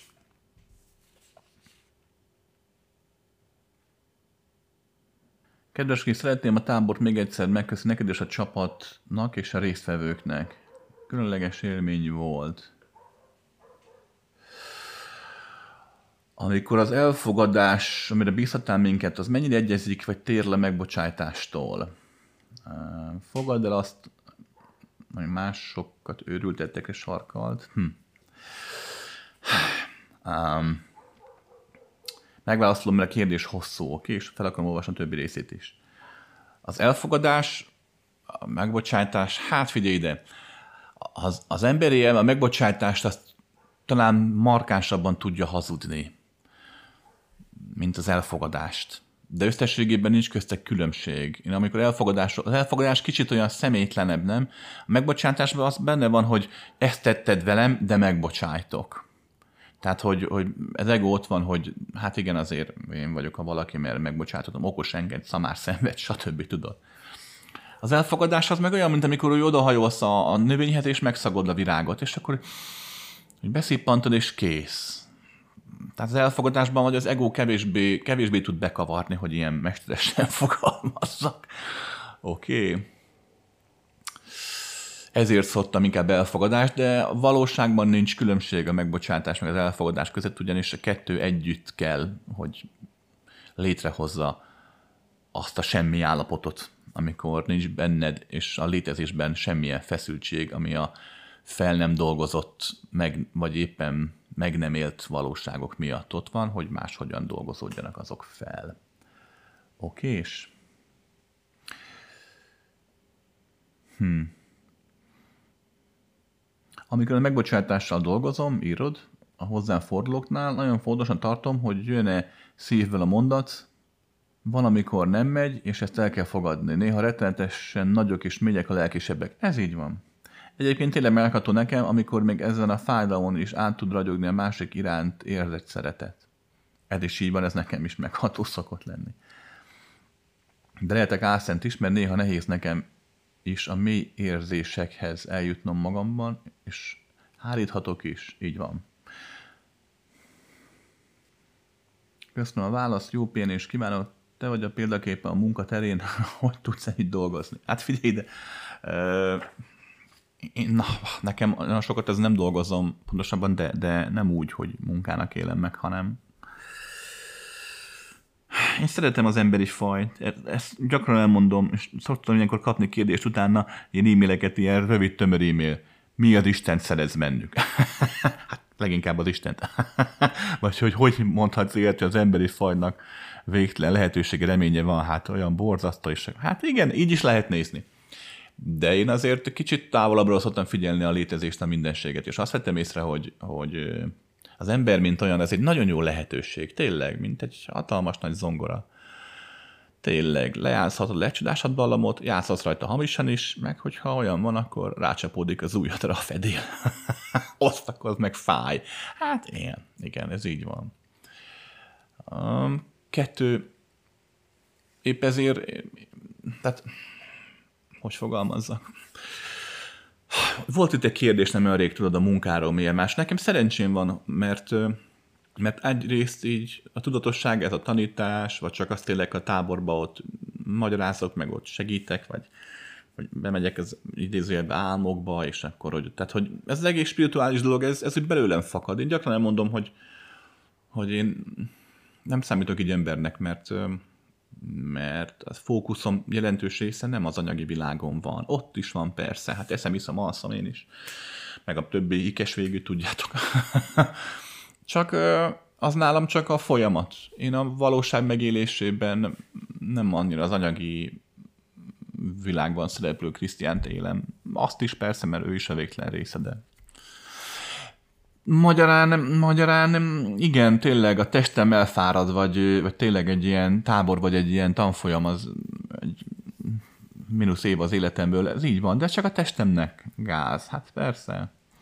A tudatosságom nem fárad el, sőt, hát arra szoktam figyelni, hogy, igenis azért egy ilyen tábor után, vagy vagy csak egy normál hetem, amikor pörgök, dolgozok, üzlettel is foglalkozom emberekkel, hogy legyen egy-egy napom azért több is, ha megoldható, hogy ne találkozzak senkivel, vagy, vagy tényleg este én úgy egyedül lélek, hazaérek, és akkor le tudok ülni nyugiba, úgy elengedem, kisimulnak a dolgok, minden dimenzionális feszültség, amit keltek, keltettem, azt hagyom, hogy úgy megint újra végtelenné váljon. Tehát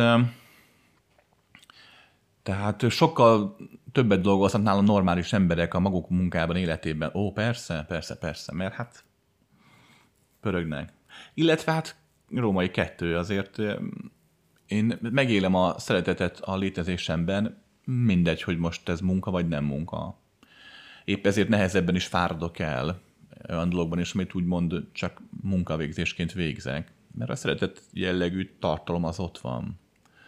Hiszen nem azért szeretem a napomat, magamat, vagy az, nem azért érzem az érzést, mert a munka olyan, hogy én ezt szeretem csinálni. Az csak egy plusz.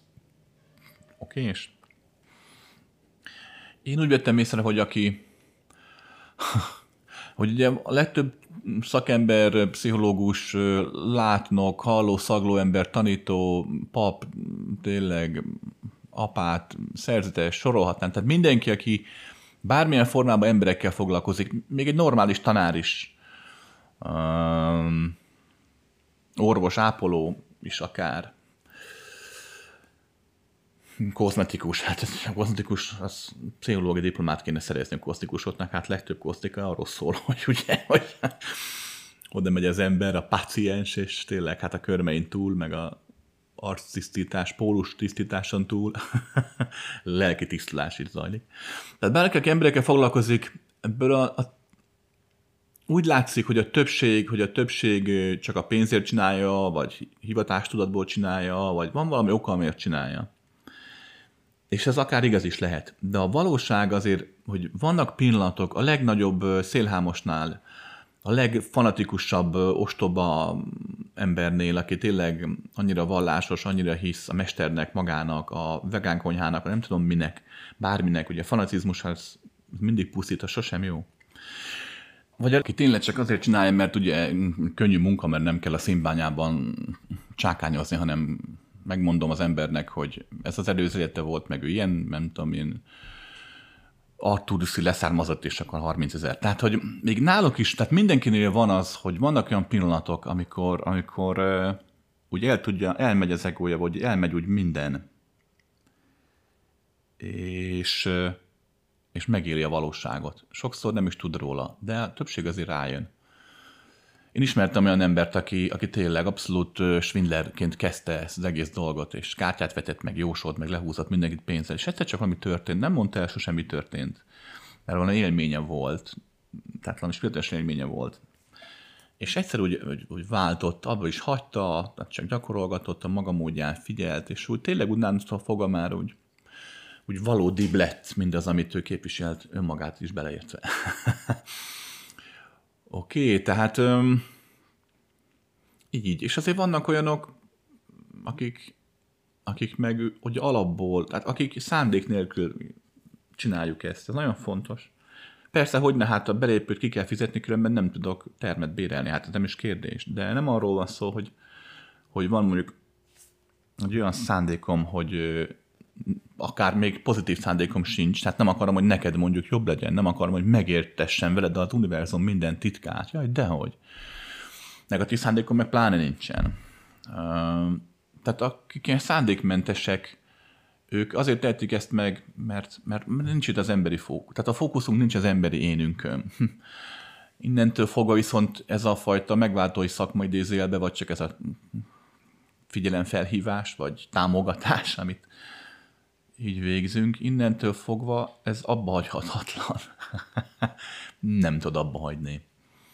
Most eszembe egy profán hasonlat, ne és félre, tudod, nek van lova, az mindig azt mondják a lovas emberek, hogy ha tényleg őszintén szereted lovakat, és nem tud megtenni azt, hogy nem menj kell lovathoz minden nap egy pár percre. Most nem azt mondom, hogy az emberiség csak egy nagy ló, de valóban erről van szó valahol, hogy, hogy és szoktak mindig a hugiék is mindig leszúrnak, meg barátok, ismerősök, hogy látják mondjuk, hogy fáradt vagyok, hogy jaj, nem menj rá az egészségem, nem ér semmit. Hogyha megbetegszem, annyit nem ér az egész. Ó, szerintem meg de. én nem érzem azt, hogy, hogy az én életem attól több lenne, hogyha